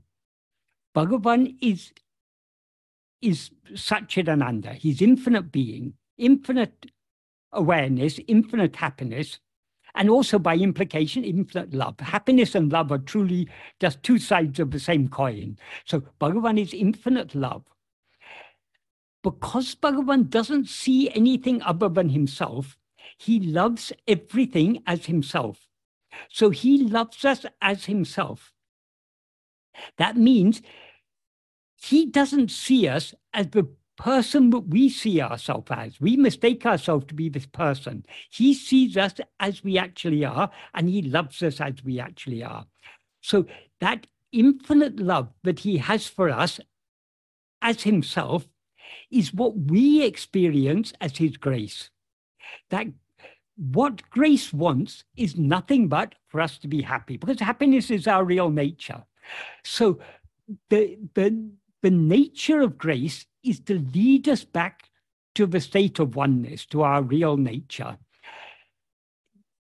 How grace leads us back is obviously beyond the mind. We cannot understand the, the, the subtle workings of grace. As Bhagavan says in the first verse of Arunachala Ashtakam, Ari Varu Giriyena uh, Varu Adi Sayan Eden Sail Ari Varidakum. That means um, uh, it stands as an insentient hill, uh, but but ah, its action is, is, is beyond comprehension. It cannot be understood. When he says its action, he means the action of its grace. So it seems to be just an insentient hill, in our view, but it is actually the the the the, the very embodiment of pure awareness and how it works cannot be understood. Does, does that mean Arunach is doing some work? Does that mean Bhagavan is doing some work? No, he's not doing anything. But by just being as he is, he is doing everything. This is what Bhagavan often used to call doing without doing. So the, the nature of the action of grace is beyond our comprehension. Because how can we understand action without action, doing without doing. It, we can't understand. It's, beyond the, the grasping power of our mind. So it is the action of grace that is allotting the fruit of our actions. And remember that grace is nothing but Bhagavan. Bhagavan is love. The love, but the love that we experience as Bhagavan is itself Bhagavan. He, he's not anything other. He and his love are not two different things. He is love itself. So he is grace itself. So his grace automatically allots the fruit of our actions in the most appropriate way. So as he Bhagavan says in the first verse of Upadesha Undiyar, um, uh, um, Kartaragnya prapyade palam karma kim param karma tajadam, or in Tamil, um, um, karmam payandal kartana danayal karmam kadavalo undipara karmam jadamanal undipara. The, the, the action giving fruit is according to the ordainment of God. That means it is God who determines which fruit are to be allotted for each action and when, where, and how that fruit is to be uh, is to be experienced. So that's all determined by God karma is um, can karma be God? Yes, karma kadavalo. Can karma be God? Because karma is insentient. So karma cannot determine its own fruit. There has to be some sentient, some power of awareness behind it directing all this. But it's not that Bhagavan knows each and every detail and is working out, oh, for this action, which will be the appropriate fruit. Uh, it's just by being the infinite love that he actually is, he all without doing anything, he does everything. He allots all the fruits of karma. So as, as he says in the 15th paragraph of Nan Yar, these all these divine functions, the five divine functions, the pancha kritya, that is the creation, sustenance, destruction um, of the universe, the veiling, that is the veiling of self of ignorance, and the uh, anugraha, the grace, all these five divine functions happen by isan sanidana visecha matratal. That means by the by the mere special nature of the presence of God. The presence of God means his being. By, by just being as he is, Bhagavan does everything. So obviously, our mind cannot comprehend this. It's beyond the, the comprehension of our mind. But without knowing anything other than himself, Bhagavan knows everything. Without uh, doing anything, he does everything. So uh, basically what I'm saying is I cannot answer your question because nobody can answer it. If you want to know the answer to this question, you need to know Bhagavan as Bhagavan knows himself. And you can know Bhagavan as Bhagavan knows himself only by knowing yourself as Bhagavan knows you. Because what you actually are is nothing other than Bhagavan. So, from the perspective of ego or mind, this will always be an incomprehensible mystery. But subtle workings of grace, how grace works, cannot be understood by the mind. But we, we have the assurance of Bhagavan. There is that great power of grace that is driving everything. As he says in the, uh, in the 13th paragraph of Nan Yar, when one Parameshwara Shakti, when one uh, supreme ruling power or power of God is driving all karyas. that everything that's meant to happen is being made to happen by that one supreme uh, um, uh, Paramisa Shakti. That is the, the, um, the that, that in effect is saying grace. By grace, everything is happening as it's meant to happen. So when such is the case, why should we, instead of yielding ourselves to it, be constantly thinking, I should do this, uh, it's necessary to do this, it's necessary to do that? We need to surrender ourselves completely. And then he gives the beautiful analogy of the passenger traveling on a train. When you're traveling on the train, the train is carrying all the burden. So there's no need for you to carry your luggage on your head. You can put your luggage aside and you can travel at ease. If you want to carry your luggage on your head, you can do so, but you're suffering unnecessarily because whether you carry the luggage or not, the train is carrying it. So he is taking care of everything. So whether we're obese or whether we're healthy or unhealthy or whatever it may be, whether we, whatever difficulty we face in life, leave the whole burden to him. Let him take care of everything. Our only, the only responsibility he's given to us is to surrender ourselves to him.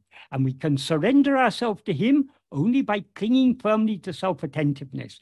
As he says in the first sentence of that 13th paragraph of Nan Yar, Anma chintane tavira, vera chintane kalambavataku, satram idam kodamal, um, Atmanishta Paranai Iripadai Tanai Isanaku Alipadam. That means being Atmanishta Paran. In other words, being as we actually are is giving ourselves to God. So how can we be as we actually are? That's indicated in the first clause. Anma chintane tabira, vera chintane kalamba sacrum idam kadamo. Not giving even the slightest room to rising up any thought other than thought of oneself, Atmachintana. Atmachintana literally means thought of oneself. It implies self-attentiveness.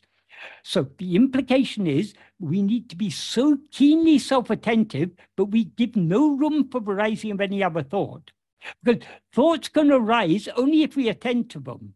If we all our attention is given to ourselves, there's no room for any other thought to arise.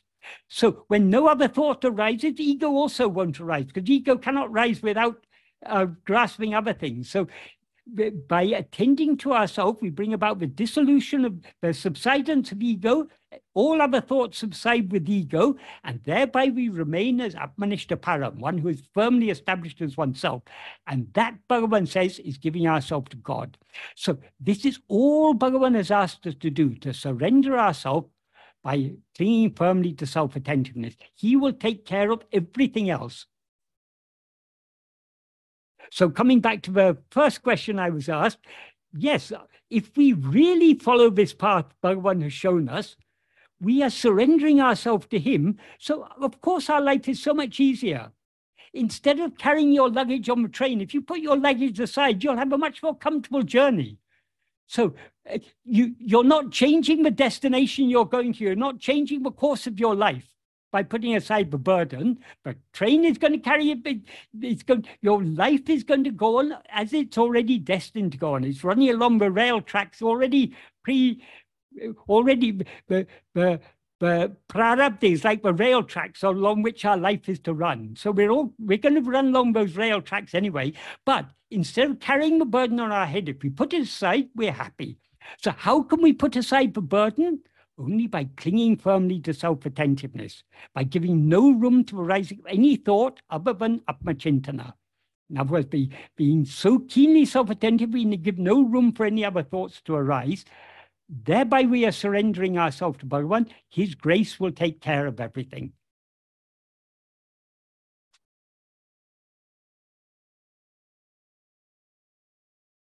So I, I hope that adequately answered that question. Yeah. Uh, the next question is, um, yeah, the question is, is realizing I am or our true identity, our real nature, or whatever name we give it, is that enough? Is it really that simple? And what is life after that for?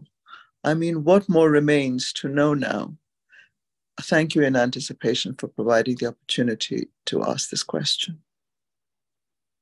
In the, um, in the uh, third verse of uh, Vidya, sorry, fourth verse.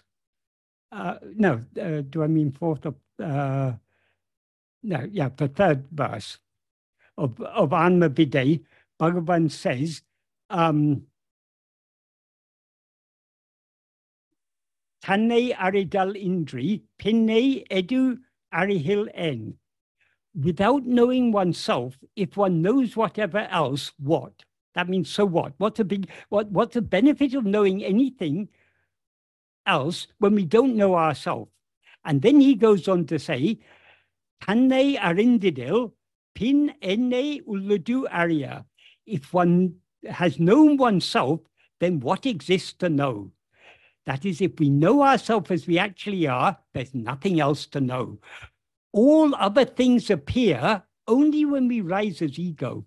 And we rise as e- ego is nothing but a false awareness of ourselves.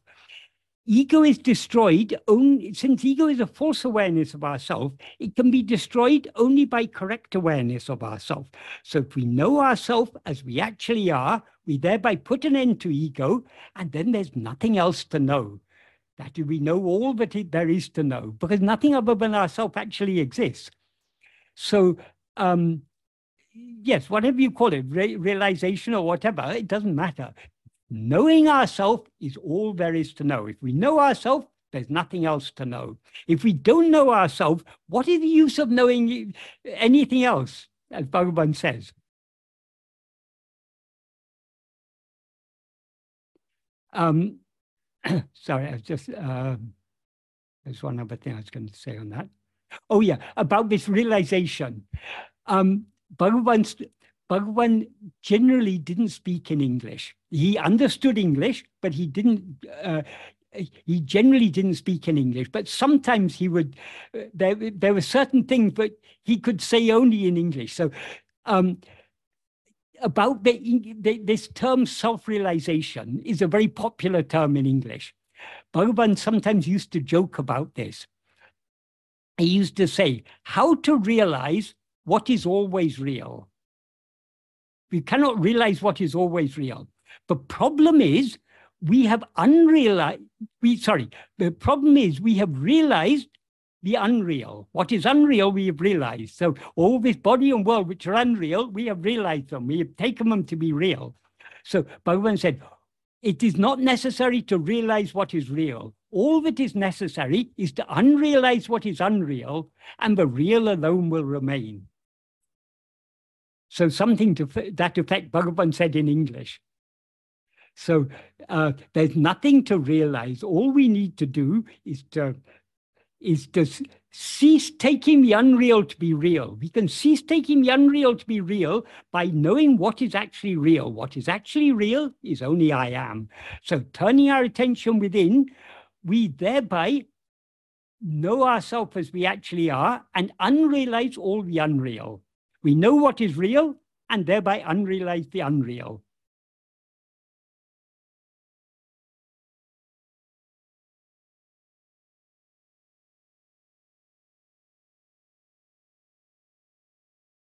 Devaraja Mudaliar, by the way, has recorded this in day by day, but he didn't make clear there, but that was something that Bhagavan said in English because he recorded it all in English. So unfortunately, he didn't point out, but this is something Bhagavan actually said in English.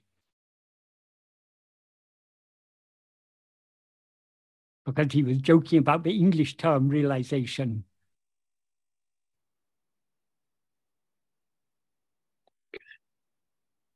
Should we move on to the next yes, question, yes, Michael? Yes. Okay. So the question is it's sort of in two parts, but they refer to the same thing. Silence is a key requirement for self inquiry, but the biggest hurdle I find is the burden of expectations and responsibilities, such as work and family, of worldly life, which keeps pulling the mind, always engaged, away from the self and self inquiry. Even finding time for meditation feels impossible. Is there anything we can do? And the second part is um, trying to dedicate. the first part? Can I answer uh, the first it, part first? It's so, it's sort of the okay. same thing. Okay, okay. Um, trying to dedicate time for focusing on self-inquiry, away from responsibilities and duties, especially works, uh, especially work, generates the fear that I won't be able to deliver on my family responsibilities. Can something be done to address this? Okay, this is like saying, um, yes, I understand, but I shouldn't carry the burden on my head, but it's too heavy for me to put aside. If we, if we trust that the train is carrying all the burden, we will happily put it aside. It's heavy because we're carrying it. If we put it aside, it's no longer heavy. So if we are if we are willing to trust Bhagavan, the Bhagavan will take care of everything, we will find that that if, if we trust him to take care of our external life, then we will be free to turn within. Whatever we whatever actions our mind speech and body need to do to take care of our work our family our responsibilities all these things if we surrender this mind speech and body to bhagavan by clinging to self-attentiveness he will make this mind speech and body do whatever they're meant to do. Even if we don't surrender, he will still make this mind, speech, and body do whatever they're, they're meant to do. So by thinking, I am responsible for this, I have to take, I have my work, I have this responsibility, I have that responsibility, I've got my family, I've got this, I've got that. Um, we, we are unnecessarily carrying the burden on our head. Bhagavan is asking us, leave aside the burden. It's not your burden. God is carrying when God is carrying the entire burden of the universe, can he not carry your trivial little burden? So trust him, leave everything to him. That, that is what that is the what is special about Bhagavan's path. By clinging to self-attentiveness, we are surrendering the burden. We are handing over responsibility for our mind, speech, and body, and for our family and our loved ones and everything, and our work and everything, we are handing over responsibility to Bhagavan, who is anyway taking care of all these things. That one Parameshwara Shakti, namely Bhagavan, is driving all karyas. He's making everything happen as it's meant to happen. So why should we uh, foolishly think that we, it depends on us? It doesn't depend on us. It, Everything depends upon him. If we depend upon him, then we are free of a burden. It's when we when we fail to depend upon him, who is actually when we fail to, to rely trust the train to carry our luggage, but we suffer carrying that luggage on our head. But what more foolish thing can there be to do? So we we need to that is the more we turn our attention within, the more we are that when turning our attention within means turning our attention back towards the light, the light of pure awareness that always shines in our heart as I am. So the more we turn our mind towards that light, the more our mind is thereby purified and clarified. The more our mind is purified and clarified, the more we will grow to trust Bhagavan. So these this um, this uh, this trust in Bhagavan and this self-investigation they go hand in hand. To the extent to which we go deep in self-investigation our trust in him will grow deep. And to the extent to which our trust grows deep we will be able to go deep in self-investigation. So we we, we just need to leave all these uh, concerns about other things aside try our best to turn within.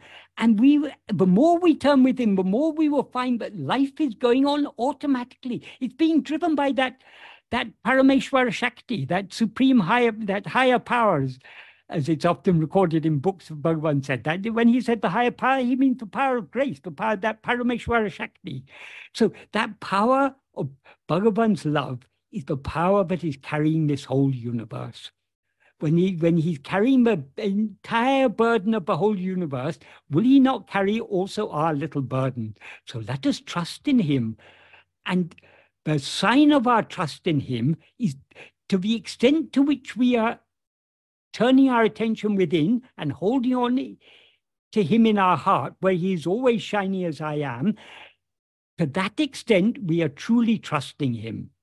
There's no use in saying, Oh, I love Bhagavan, I trust Bhagavan but still carrying the burden on our head. We are not really trusting Bhagavan. We, we may tell ourselves that we trust Bhagavan, but we don't really trust him. If we really trust him, we will leave all the burden to him and we will cling to him in our heart. So this Bhakti Marga and Jnana Marga, they're inseparable. If we understand either properly, they, it is clear that they are one and the same path.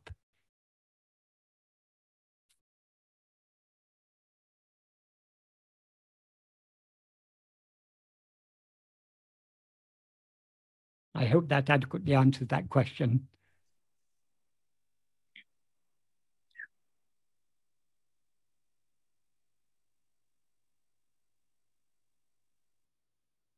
Okay, the next question is, um, it's uh, thank you for the opportunity of being here. And my question is, why does the spider go out to weave its web? What drives it to take on a path that seems to involve some suffering, um, all, um, although suffering after all. Let me repeat it. Why does the spider go out to weave its web? What drives it to take on a path that seems to involve, to involve some suffering? Um, although suffering, after all, I think it just means uh, it seems to involve suffering.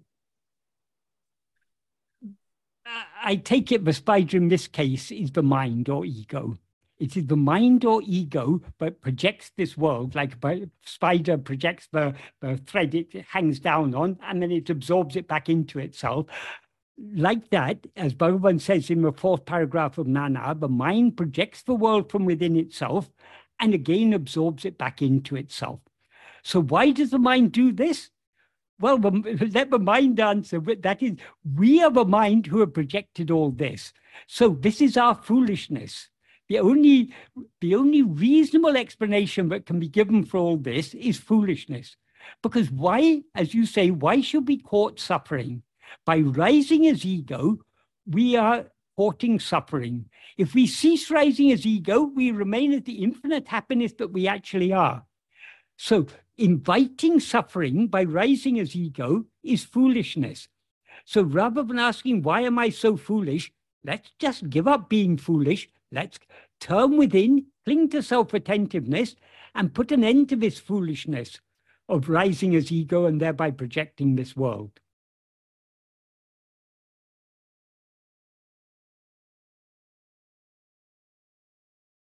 There's really no adequate answer to questions of why and how all this came into existence, because as Bhagavan said, all this seems to exist only in the view of ego.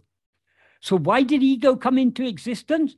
If we investigate it, we will see that it has never come into existence. So, the question how it came into existence or why it came into existence is a redundant question. Has ego come into existence even now? It seems to have done because we see, see other things. But instead of looking at other things, if we look at ourselves, we'll see that there's no such thing as ego at all. Tedinal autem pidicum. If sought, it takes flight. So we seem to be ego only when we don't look at ourselves. So as Bhagavan used to say, why is all this, why is all this uh, um, appearing? Only because of avichara, that is non-investigation. Only because we failed to attend to ourselves, all this seems to exist. If we attend to ourselves, we will see what we actually are the one infinite, indivisible, uh, immutable Satchidananda, and nothing has ever appeared because everything appears only in the view of ego. So only if ego exists, other things seem to exist. But does this ego exist? If we investigate it, there's no such thing. So the problem is solved. Either this question or one of the other questions was asking, is it really so simple? Yes, it is so simple. Bhagavan says, ayayati sulapum, Anma Vidya ayayati sulapum. Knowing oneself is so extremely easy more than any other path. This path is Mikelidu, he says, extremely easy. So why does it seem to us to be difficult? It seems to be difficult only because we're not yet willing to let go. Putting our luggage aside and traveling comfortably on the train is very easy. If we, if, if we are, are suffering carrying our luggage on our head, it's not because it's difficult to put the luggage aside, it's because we are reluctant to do so. We're still so attached to our identity. I am this person. I have this responsibility. I have to do this. I have to do that. These are my my uh, family, my uh, children, my parents, my husband, my wife, my all this. We we we're clinging to all these things. If we let go and cling to Bhagavan in our heart, he will take care of everything. And we won't have to worry about anything. So, yes, the answer is yes, this is so, so, so simple. It's we who make it difficult for ourselves by carrying our burden on our head. The next question, uh, there are two questions together. Ask the first one first. Um, the question is when Bhagwan talks of the first, second, and third persons, I just want clarification to make sure I understand Bhagwan correctly. Is it first person I, me, our, ours, myself? And then the second person is you, yours, yourself. And the third person is she, her, he, him, they, themselves, their, theirs. Um, in grammar, yes. Uh, the first person is I, second person is you, and third person he, she, it. But Bhagavan is not talking about grammar here. He's talking in a philosophical sense. So in philosophy, the first person is the subject, I. Uh, the second and third persons are objects. So you what Bhagavan, when Bhagavan talks about first person, second person, third person, we can think of it simply in terms of first person is I, the subject. Second and third persons are all other things, objects, phenomena. So everything other than ourselves is, is a second or third person. So as he says in um, um, in Nan Yar, for example, in the um, in the fifth paragraph of Nan Yar, he says, um, Of all the thoughts that appear in the mind, the thought called I alone is the first thought. Only, and the term first thought is uh, mudal ninevu. Mudal can mean first, primal, basic, original, or causal. So that is the, the root thought, the, the first thought, the thought called I. Only after this rises do other thoughts rise. Only after the first person appears do second and third persons appear. So the first person is the thought called I. The second and third persons are all other thoughts, all other things. Um, uh, so only after the first person appears do second and third persons appear. That means only after ego rises, all other things appear.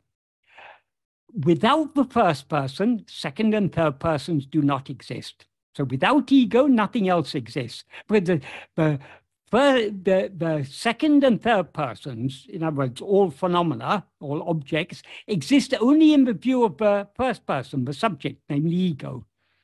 And he also uh, uses these same terms in verse 14 of Ulladu Narpadu, in which he says, um, if the first person exists, second and third persons will exist. If, the, um, if one self investigating the reality of the first person, the first person ceases to exist, second and third persons coming to an end, the nature that shines as one alone is oneself, the state of oneself. What he means by that is if ego exists, that means if ego exists, second and third persons, everything else will exist. If the first person ceases to exist by one's, in, by oneself investigating the reality of the first person, so how do we bring an end to this first person, the ego? Only by investigating its reality. So what is the reality of the first person? The, re, the first person, in the Kalivenba version of this verse, he, he added before the first word of the verse, First word is tanmay, which means first person. He added urulnan ennum at tanmay. That means if uh, the first person called I am this body, in other words, e ego, the false awareness I am this body, if that exists, everything else will exist. And but so what is the what is the what does he mean by investigating the reality of the first person? Since the first person is the adjunct conflated awareness, I am this body, the reality of the first person is the pure awareness, I am. So we can put an end to the rising of ego, the first person, only by investigating the reality of the first person, namely that fundamental awareness I am. So when we investigate the the, the reality of this first person, namely I am, the first person will cease to exist. And so second and third persons will come to an end. And what will then remain alone, that, that nature that will alone re, uh, remain, and that shines as one, undivided by this appearance of the three persons, alone is oneself. That is what we actually are. That is the real state of ourself. So, put very simply, what he means by first person is ego, the subject. What he means by second and third persons is all other things. If we want to analyze it further, Bhagavan didn't, didn't Bhagavan generally clubbed second and third persons together. But if we want to make a distinction between the second and third persons, in Tamil, the word for second person is munnilai. Munnilai means what stands in front. And the, the, word, the word for third person is padake. Padake means what spreads out. So we can we, we can say what is imme- what we are immediately aware of. That is what is exactly what presented to our five senses. That is the uh, um, the second person. The rest of the world we know about by hearsay or by inference or whatever, that is what is happening in um, in Gaza, for example. It's not something that's immediately presented to us unless we happen to be there. We we hear about it on the news, we may watch it on the television, but it is a it's something out there. So that is the third person.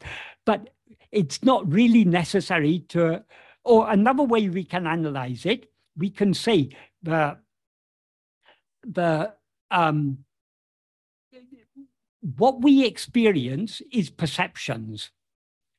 so we, we, we experience sights, sounds, smells, tactile sensation. These are the second persons. We assume these are caused by some external world. So we can say the external world is the third person, and the, what we're actually experiencing in our mind is the second person. We can analyze it in various ways, but this is not necessary because why? Because these second and third persons are all non-self. So as Bhagavan said in um, in uh, Nan Yar, just like it's not necessary for the barber to, to, to analyze the rubbish in the barber shop. At the end of the day's work, in the barber shop, there's so much hair on the floor. Um, what is what needs to be done with that um, that all that the hair on the floor it needs to be swept up and discarded. Instead of that, if you begin to analyze how many uh, long hairs, how many short hairs, how many gray hairs, how many black hairs, how many red hairs, how many blonde hairs, how many curly hairs, how many straight hairs, how many uh, long hairs, how many short hairs. All that is unnecessary. It's all rubbish. It's all to be thrown out. So, uh, so analyzing anything that is not ourself is futile. So second and third persons are objects, phenomena. We need not analyze them. We, they're all for rejecting. What we need to do is to analyze, is to investigate not even the first person, the reality of the first person. If we analyze, if we if we investigate the reality of the first person, in other words, if we tend just to I am, the the the unreality of the first person, namely all the adjuncts, will drop off, and the reality alone will remain. And that reality is the one that shines alone. That's our real nature. I hope that's a clear answer to that question.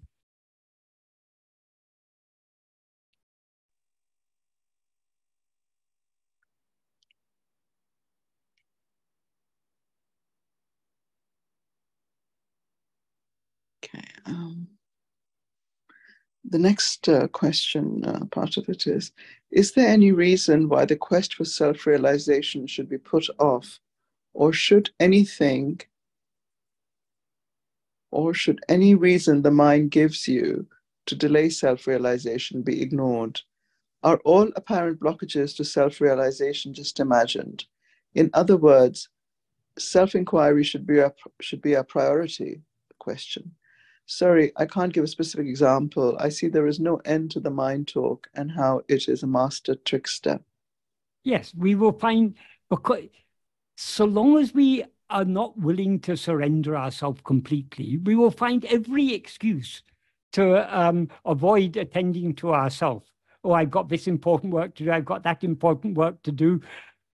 Nothing is important. The only thing that is important is knowing and being what we actually are. So turning our attention, there's nothing can be more important than turning our attention within. And as I, as Bhagavan made clear, attending to anything other than ourselves is futile because we, we can't change anything. And if we want to know about other things, what is the use of knowing anything else when we don't even know what we ourselves are? And if we know what we ourselves are, what else is there to know? There's nothing else to know. So there's nothing so important as attending to ourselves there cannot conceivably be anything more important than attending to ourselves. So that's all we have to do. That's why that's um, coming back to that question about the first question about bhavana. It doesn't matter what reason we have for attending to ourselves, but we have to constantly remind ourselves that nothing is as important as attending to ourselves. All other efforts we make are futile. They cannot, they cannot be, there cannot be any benefit in any other effort that we make. Because everything is going to happen as it's meant to happen. So let it all happen. All we should be concerned about is attending to ourselves. But we had to continually remind ourselves of this because otherwise we will we will find any number of excuses that, oh, this is important, this is important, I need to do this, I need to do that. I've got to mm, catch a plane. I've got to do this. I've got to do that. But if we, if we, if we attend to ourselves, everything that is meant to happen is going to happen as it's meant to happen. If we don't attend to ourselves, everything that's happened is going to happen as it's meant to happen. So we, we don't change the external course of events in any way, whether we attend to ourselves or not. But by attending to ourselves, we free ourselves of the burden of the external life and leave everything in the hands of Bhagavan. In other words, we surrender by attending to ourselves, which is Bhagavan, we are surrendering to him our mind, speech, and body. So let him take care of everything. And of course, he will take care of them much better than we can take care of them. So Let us leave the whole burden to him.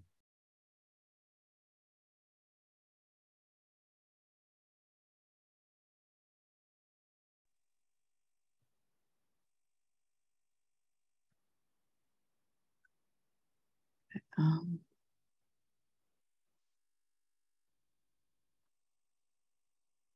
okay.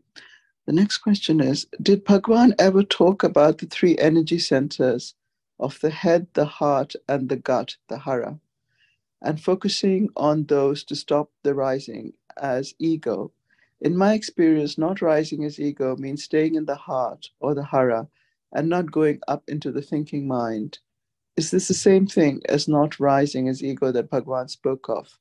I have had experience of complete stillness after focusing on the point of the hara just below the belly button. Uh, many thanks. The body is an object. Every point in the body is an object. By attending to objects, we are just nourishing and, and feeding ego. As Bhagavan says, grasping form grasping on form, it flourishes abundantly. Such is the nature of ego. So, what Bhagavan has asked us to attend to is not to any point in the body, not to any object, but only to the reality of the first person, the reality of the subject. So, who am I? That is what we should be attending to. What is beside that? That is, we're not to ask the question, who am I? We need to investigate who am I? We need to investigate what we actually are all these other things, the body and all these points in the body, these are all external phenomena. We can't know the reality. We, we, ego will not subside by attending to, well, it may subside due to exhaustion in the end. That if we go on attending to other things, sooner or later we become too tired to continue attending to them, and so we subside in sleep. But to bring about the, the permanent subsidence and dissolution of ego, their only means is to attend to our own reality, namely, I am. So it may be the part of yoga to attend to all these different points in the body that may have some sort of efficacy for something I don't know, but that isn't, that's all a very roundabout way. Bhagavan's path is the direct path. If, if you want, that is the root problem is our rising as ego. The only way to put an end to our rising as ego is to cease grasping form and to grasp to whom do all these forms appear? To whom do all these phenomena appear? To me, who am I? We turn our attention within and hold on to our own being. So attending to any point in the body is, is not Bhagavan's path. That is the path of yoga or some other path, but it's not Bhagavan's path.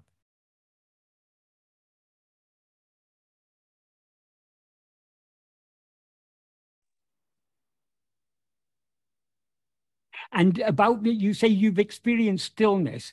So long as there's an I to say, I have experienced stillness, that I is ego.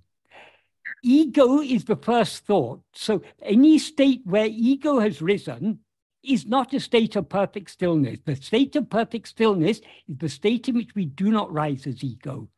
So long as we're attending to anything other than ourselves, we have risen as ego. So though it may be a relative stillness. It's not the, the stillness of our own being, the silence of our own being, which is the silence that we are, that is ever present and that we are uh, returning to by clinging to self attentiveness.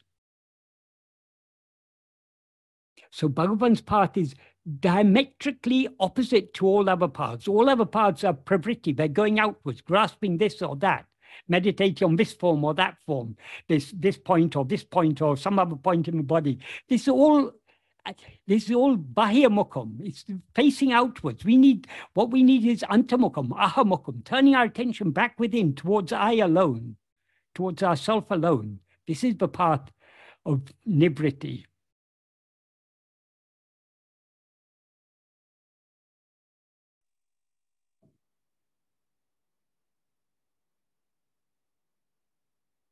Okay. Um, the next one is um, I think that what we call the ego's actions is only the ego's movement of its attention towards things other than itself under the influence of its Vishaya vasanas. This is all ego can do, and only such movement will attract appropriate karma phalas. So, in whatever way our body, speech, and mind act is ultimately inconsequential because our body's actions do not bear fruit in the deeper sense. What bears fruit is the intention with which the ego uses this, this mind, speech, and body. Could you please comment on what I say here? Uh, it's not exactly so. That is, when, as you say, attending to anything other than ourselves is under the sway of our Vishaya vasanas. When our attention moves away from ourselves towards uh, something else, that is an activity. That is a that is what is called mental activity or thinking. So thinking is nothing but attending to things other than ourselves. Thoughts give rise to speech and actions of a body. So it's all all the actions of mind, speech, and body are, are all originating from firstly from our rising as ego and secondly attending to other things. But our rising as ego and attending to other things are simultaneous. We can't we can't rise as ego without attending to other things. And if instead of attending to other things if we attend to ourselves we thereby subside so it all begins with our rising as ego. When we rise as ego, our, uh, our, attention goes outwards. When our attention goes outwards, that's the beginning of mental activity. I mean, that is mental activity. And mental activity leads to activity of speech and body. So the, the fruit of our actions is the fruit of the, uh, of the actions we do by mind, speech, and body.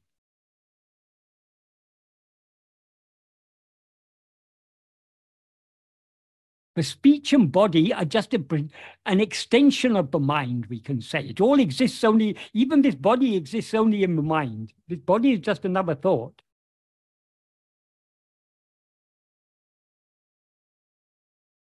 So you're right in saying that it all begins with the, the movement of our attention away from ourselves towards other things. But but it's not. But that is the end of our gamya. Uh, that that that is thoughts lead to, if we allow the thoughts go to go too far it leads to words and words lead to action. So we, we that's why we need to we need to check this we if we allow our mind to, to go outwards uh, controlling our speech and our actions becomes more difficult but the easiest way to control the actions of body and uh, speech is to control it at the starting point. When our attention begins to go outwards if we stop if we hold on to self-attentiveness and thereby stop our attention going outwards then we will not um, we, we we will not do actions of uh, um, of then the, the actions of mind, speech, and whatever actions mind, speech, and body will then do is entirely according in accordance with prarabdha, because we are not doing it because we're clinging to self-attentiveness. But if we allow our attention to go outwards, then we are the doer of the, the actions of mind, speech, and body. And so we have to experience the resulting fruit, as Bhagavan says in verse 38 of Ulladu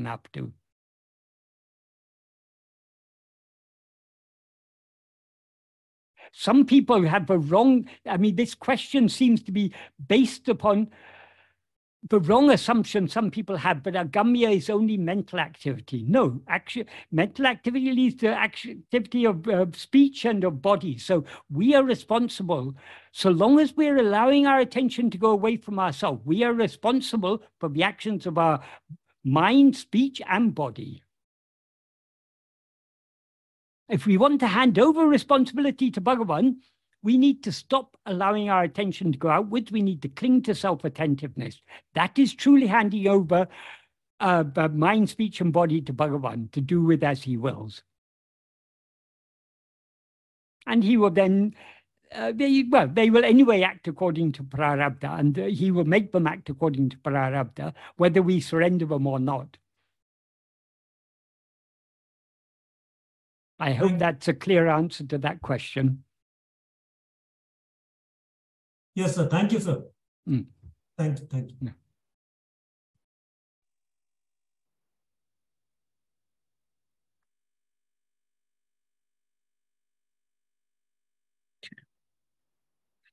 Next question is um, Can the body experience death during deep sleep? And the next part of it is uh, Is it essential for the ego to arise before the body perishes? Where does all the karma go when the body vanishes in sleep? Um, e- body doesn't experience anything. Body is jada, as Bhagavan uh, says. Uh, um, so the body is jada. What experiences everything is ego.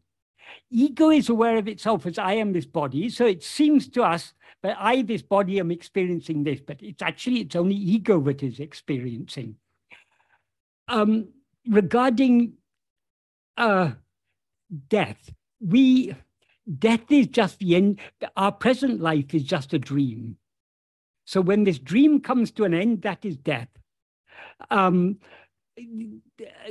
that if if that if um, it could be, but tonight when we go to sleep, we don't wake up in the morning. That is the end of, of this dream. So that is uh, death.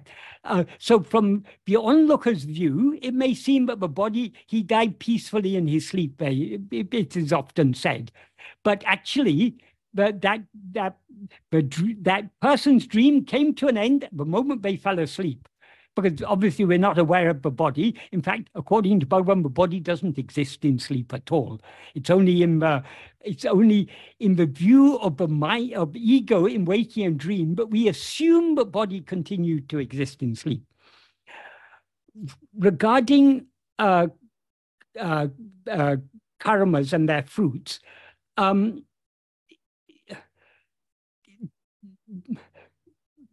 all these things exist only in the view of ego. In the absence of ego, there is no karma and no fruit. So karma and their fruit are a problem only in waking and dream when we rise as ego. In sleep, when we don't rise as ego, no problem at all.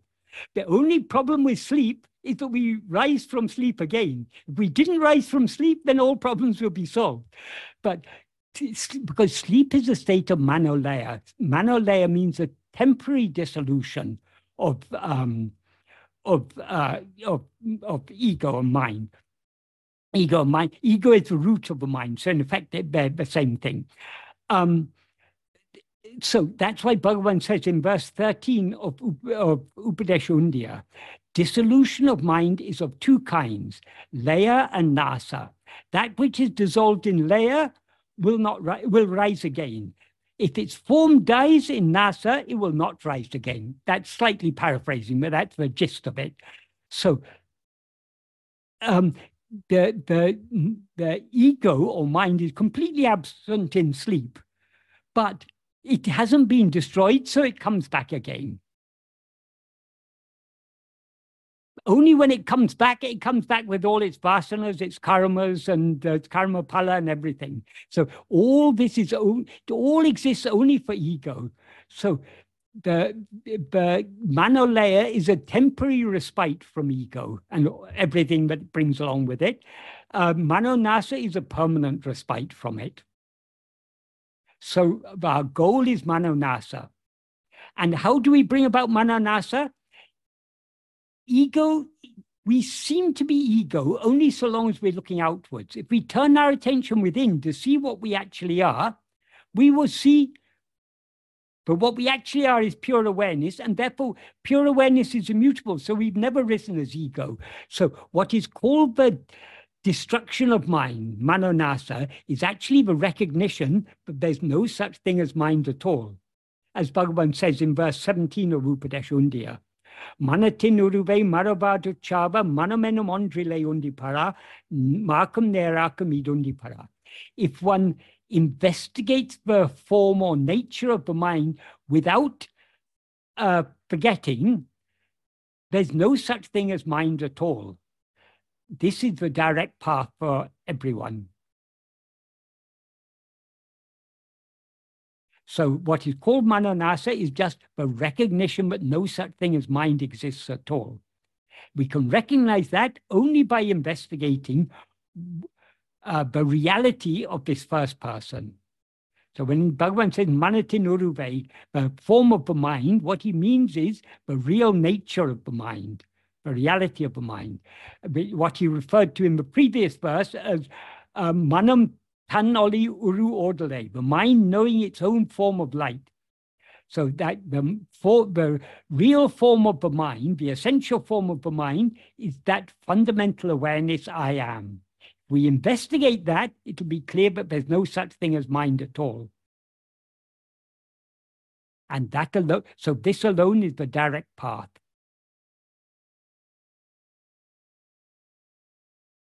I hope that adequately answers that question.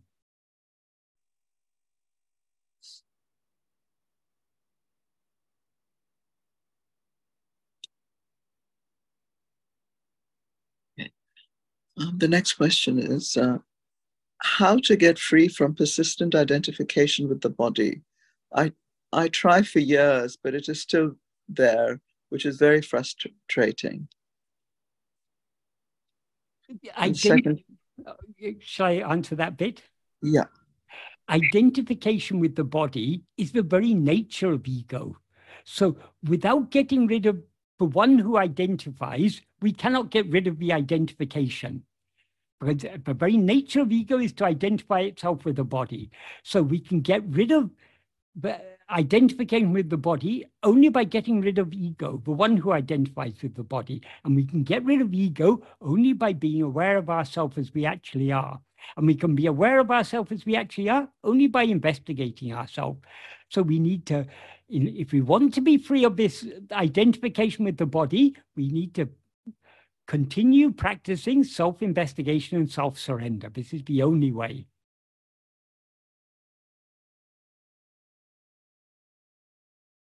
And the reason we haven't yet uh, eradicated ego is that we're not yet willing to surrender ourselves.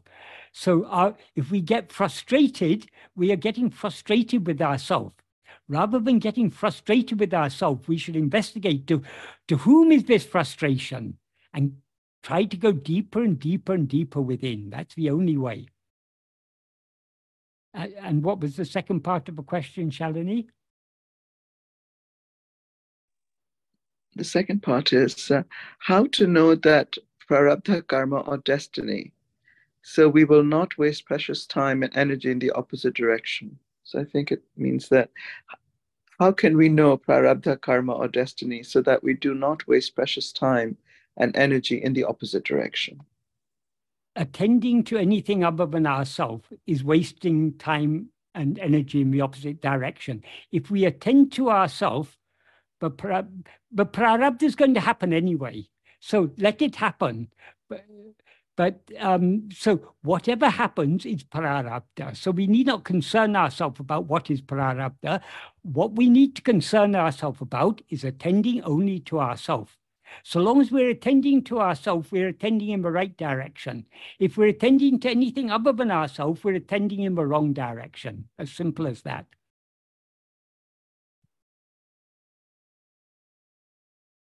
I hope that adequately answered that question. But if the person who asked wants to ask anything more,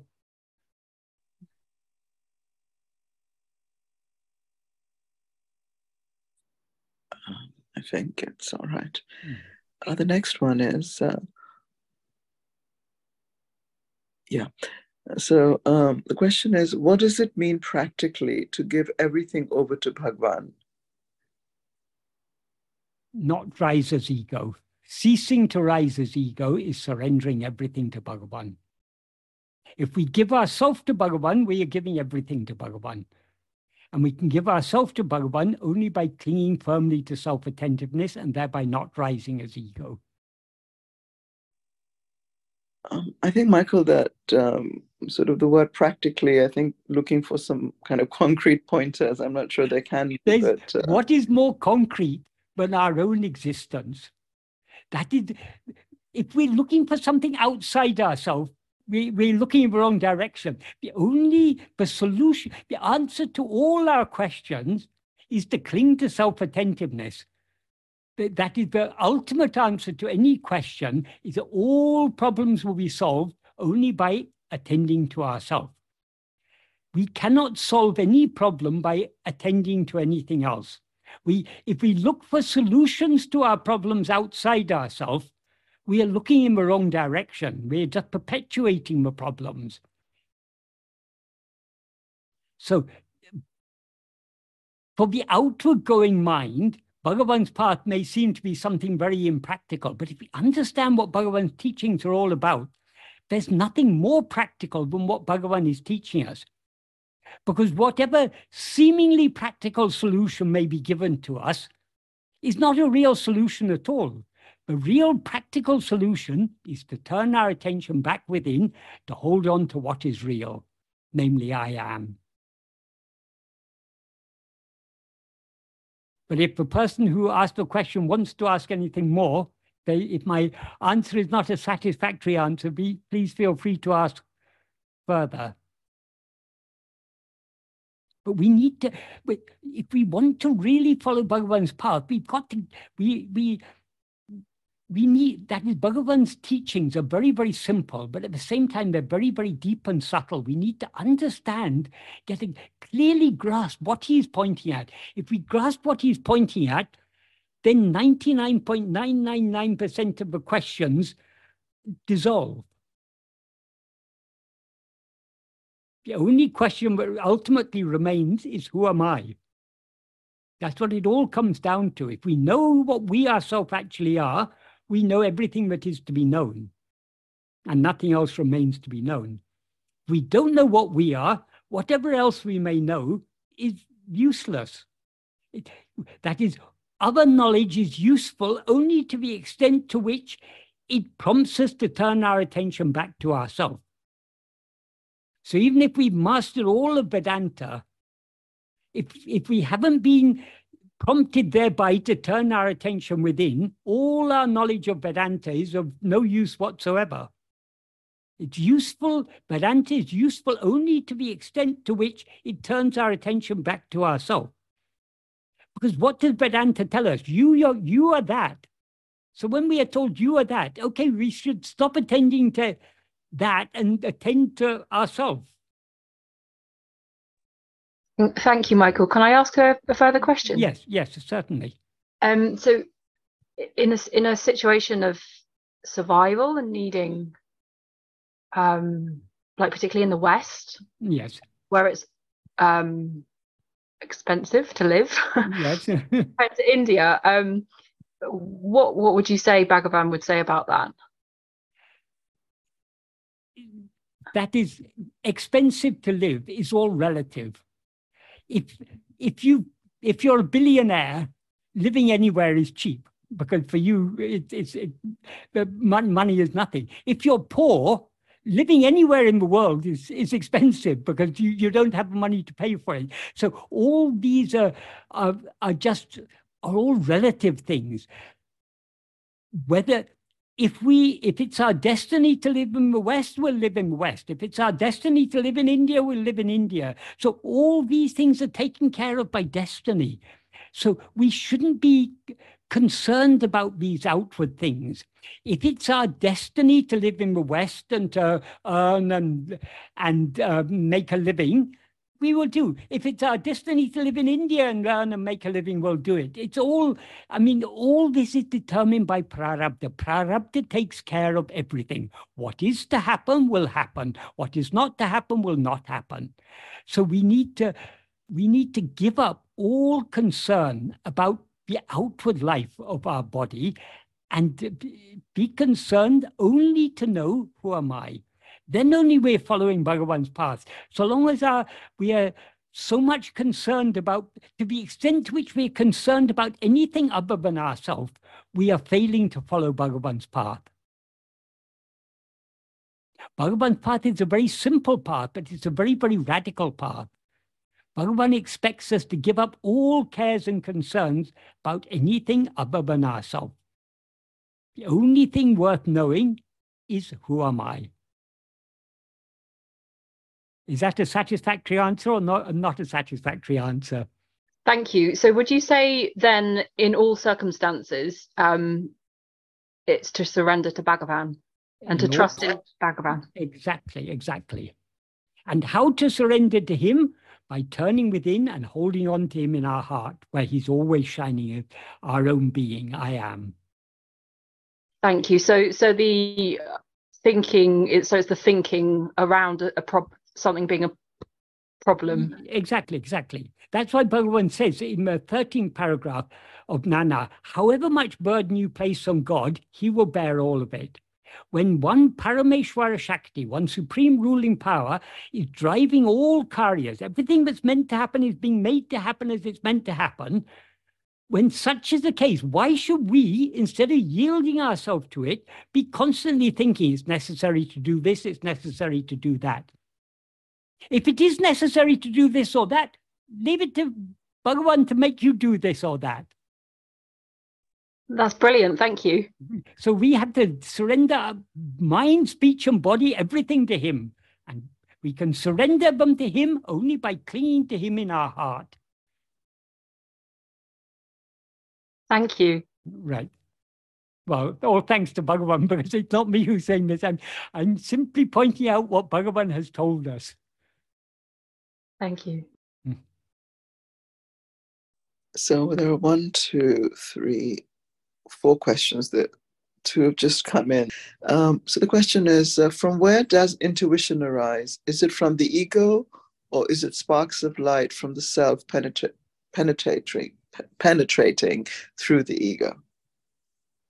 Um, intuition, one thing to remember about intuitions, intuitions are not always correct. An intuition is we have a hunch but sometimes something just becomes clear to us and we think, ah, oh, this is it. We may be wrong sometimes. Sometimes what, what we think, oh, I got it, maybe the wrong thing we've got. But it's all um, like great scientific discoveries and things ultimately it comes from the, within the heart of the scientist. It's the scientist who gets the idea, of the eureka moment. So where this comes from, you can say in a sense, yes, it all ultimately comes from the ultimate source of everything is our own real nature, the pure awareness I am, because everything comes from ego, and ego comes from that um, from that uh, pure awareness I am. So the ultimate source of everything has to be Satchit. The immediate source of everything is ego. So you, you can say it comes through ego. So the intuitions come through ego. Um, and uh, ego, because they come through ego, they may be right, they may be wrong. Some intuitions turn out to be right, some intuitions turn out to be wrong. So it, some people who have a very superficial understanding, they talk about self-knowledge as being intuitive knowledge. It's not intuitive knowledge. That is self-knowledge means the pure awareness I am. When we turn within and lose ourselves completely in that infinite light of pure awareness, that is pure knowledge. That cannot be called intuition that is way beyond intuition. Intuition is something that occurs within the mind, and sometimes right, sometimes wrong.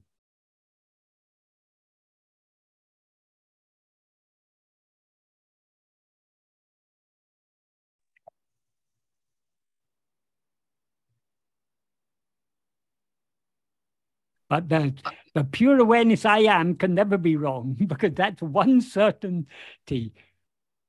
So when we lose ourselves in that, there's no possibility of error. So long as we're still in the realm of intuition, there's every possibility of error. But intuition is all in the mind. So um, there's a question, uh, a couple of questions. Um, this is in the Path of Sri Ramana, part one. It says that upon total surrender, an intense heat that was until then in Bhagwan's body completely subsided. I also read something similar about Ramakrishna. Could you explain what this heat was? Is it a form of purification? Um, all these are relevant to the life of the person we take Bhagavan to be. um, that is, Bhagavan told certain things that happened in his life. Um, but he, the Bhagavan who is saying that is the person whom Bhagavan seems to us to be. So uh, it's true from the outward looking perspective of ego. Yes, Bhagavan, um, Bhagavan traveled from Madurai and came to Tiruvannamalai. And when he came and he uh, entered the temple and embraced the linga, the burning uh, but was in his body subsided. Um, that much we know, but uh, that is not the real experience of Bhagavan. The real experience of Bhagavan is a pure awareness I am. Everything else is, is relative to the, the, the seeming life of the body. But that is not what Bhagavan actually is. So yes, Bhagavan did say that. He did say that that burning that was there uh, subsided when he embraced the linga. But um, we can't really understand with our mind. As Bhagavan says in verse um, in um, in in verse uh, thirty-one of Ulladu Narpadu, um,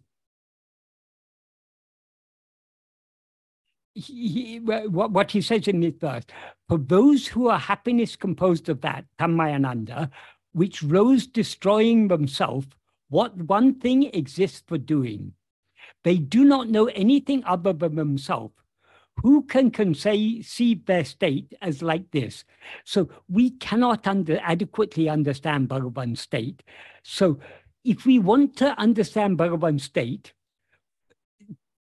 Bhagavan's state is our own real state. So only by knowing our own real state, in other words, knowing what we actually are, we can know Bhagavan.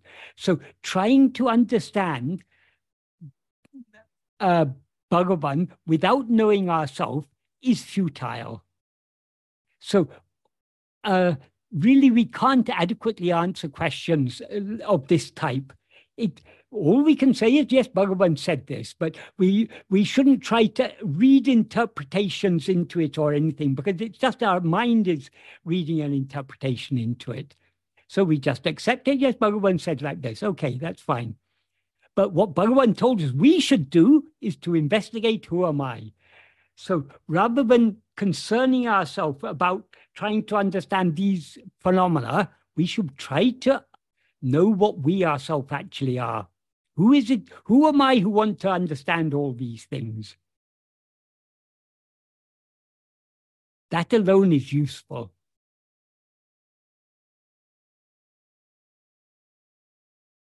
Because however we try to interpret Bhagavan's life, our interpretation is sure to be wrong. Because we, we cannot understand his state, because in his view, there's nothing other than himself. Nothing other than himself means there's no body, no heat, nothing. There's just I am. It's only in our view because we see him as a person, but he seems to undergo all these experiences.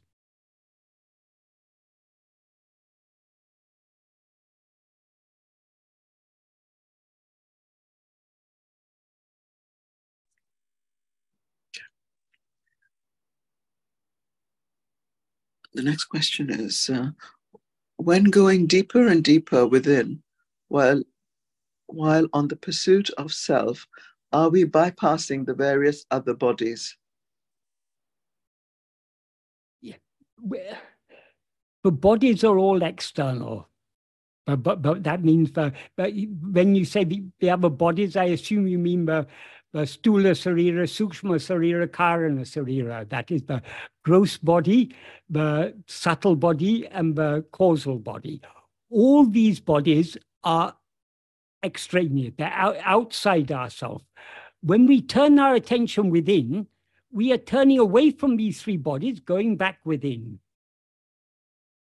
So, yeah, in a sense, you can say we're going beyond, but it, it's in fact we are withdrawing ourselves from a false identification with these other bodies and identifying ourselves I mean, well, not even identifying ourselves. We are clinging firmly to what we, to our real identity, which is I am alone.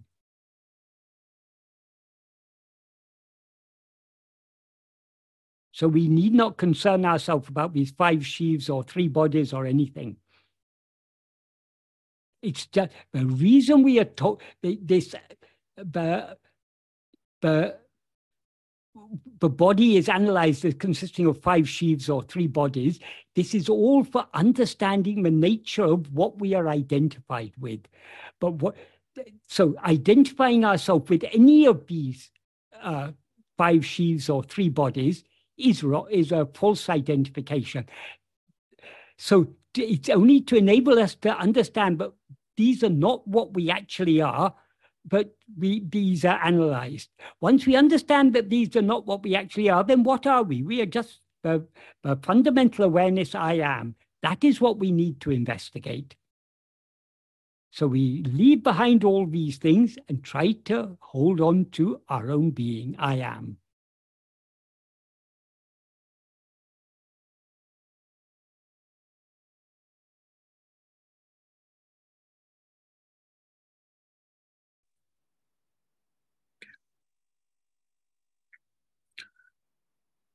The next question is uh, How do we develop more interest to turn our mind inwards? Are there any pointers to practice in our daily life? That is what Bhagavan's teachings are all about. Studying Bhagavan's teachings more and more should kindle in us more and more interest to know what we actually are. Bhagavan's, that is the sole aim of all of Bhagavan's teachings is to turn our attention back within. So to, to, to get, to, if we want to have more and more interest to look within, constantly remembering Bhagavan's teachings and trying to turn within, it's, I mean, Bhagavan's teachings are constantly reminding us of the need to turn within. And the more we turn within, the more liking we will have to turn within, the more interest we will have in turning within. So uh, it always comes back to Sravana, Manana, Nididhyasana. We need to attentively uh, study Bhagavan's teachings, pay close attention to what he's saying. We need to think about it deeply. We need to make sense of it, and we need to put it into practice.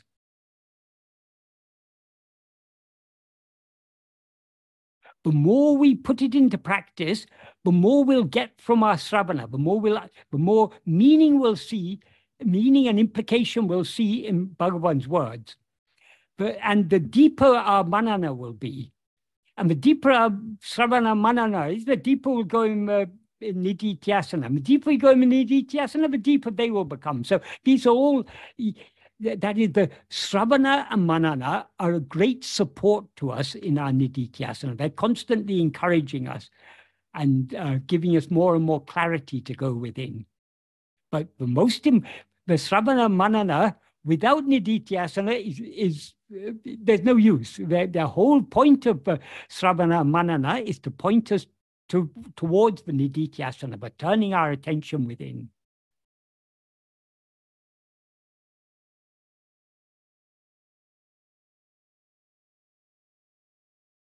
There are so many things in this world which will distract us, the news and this interest, that interest. If we, to the extent to which we take interest in other things, we will not have interest in knowing ourselves.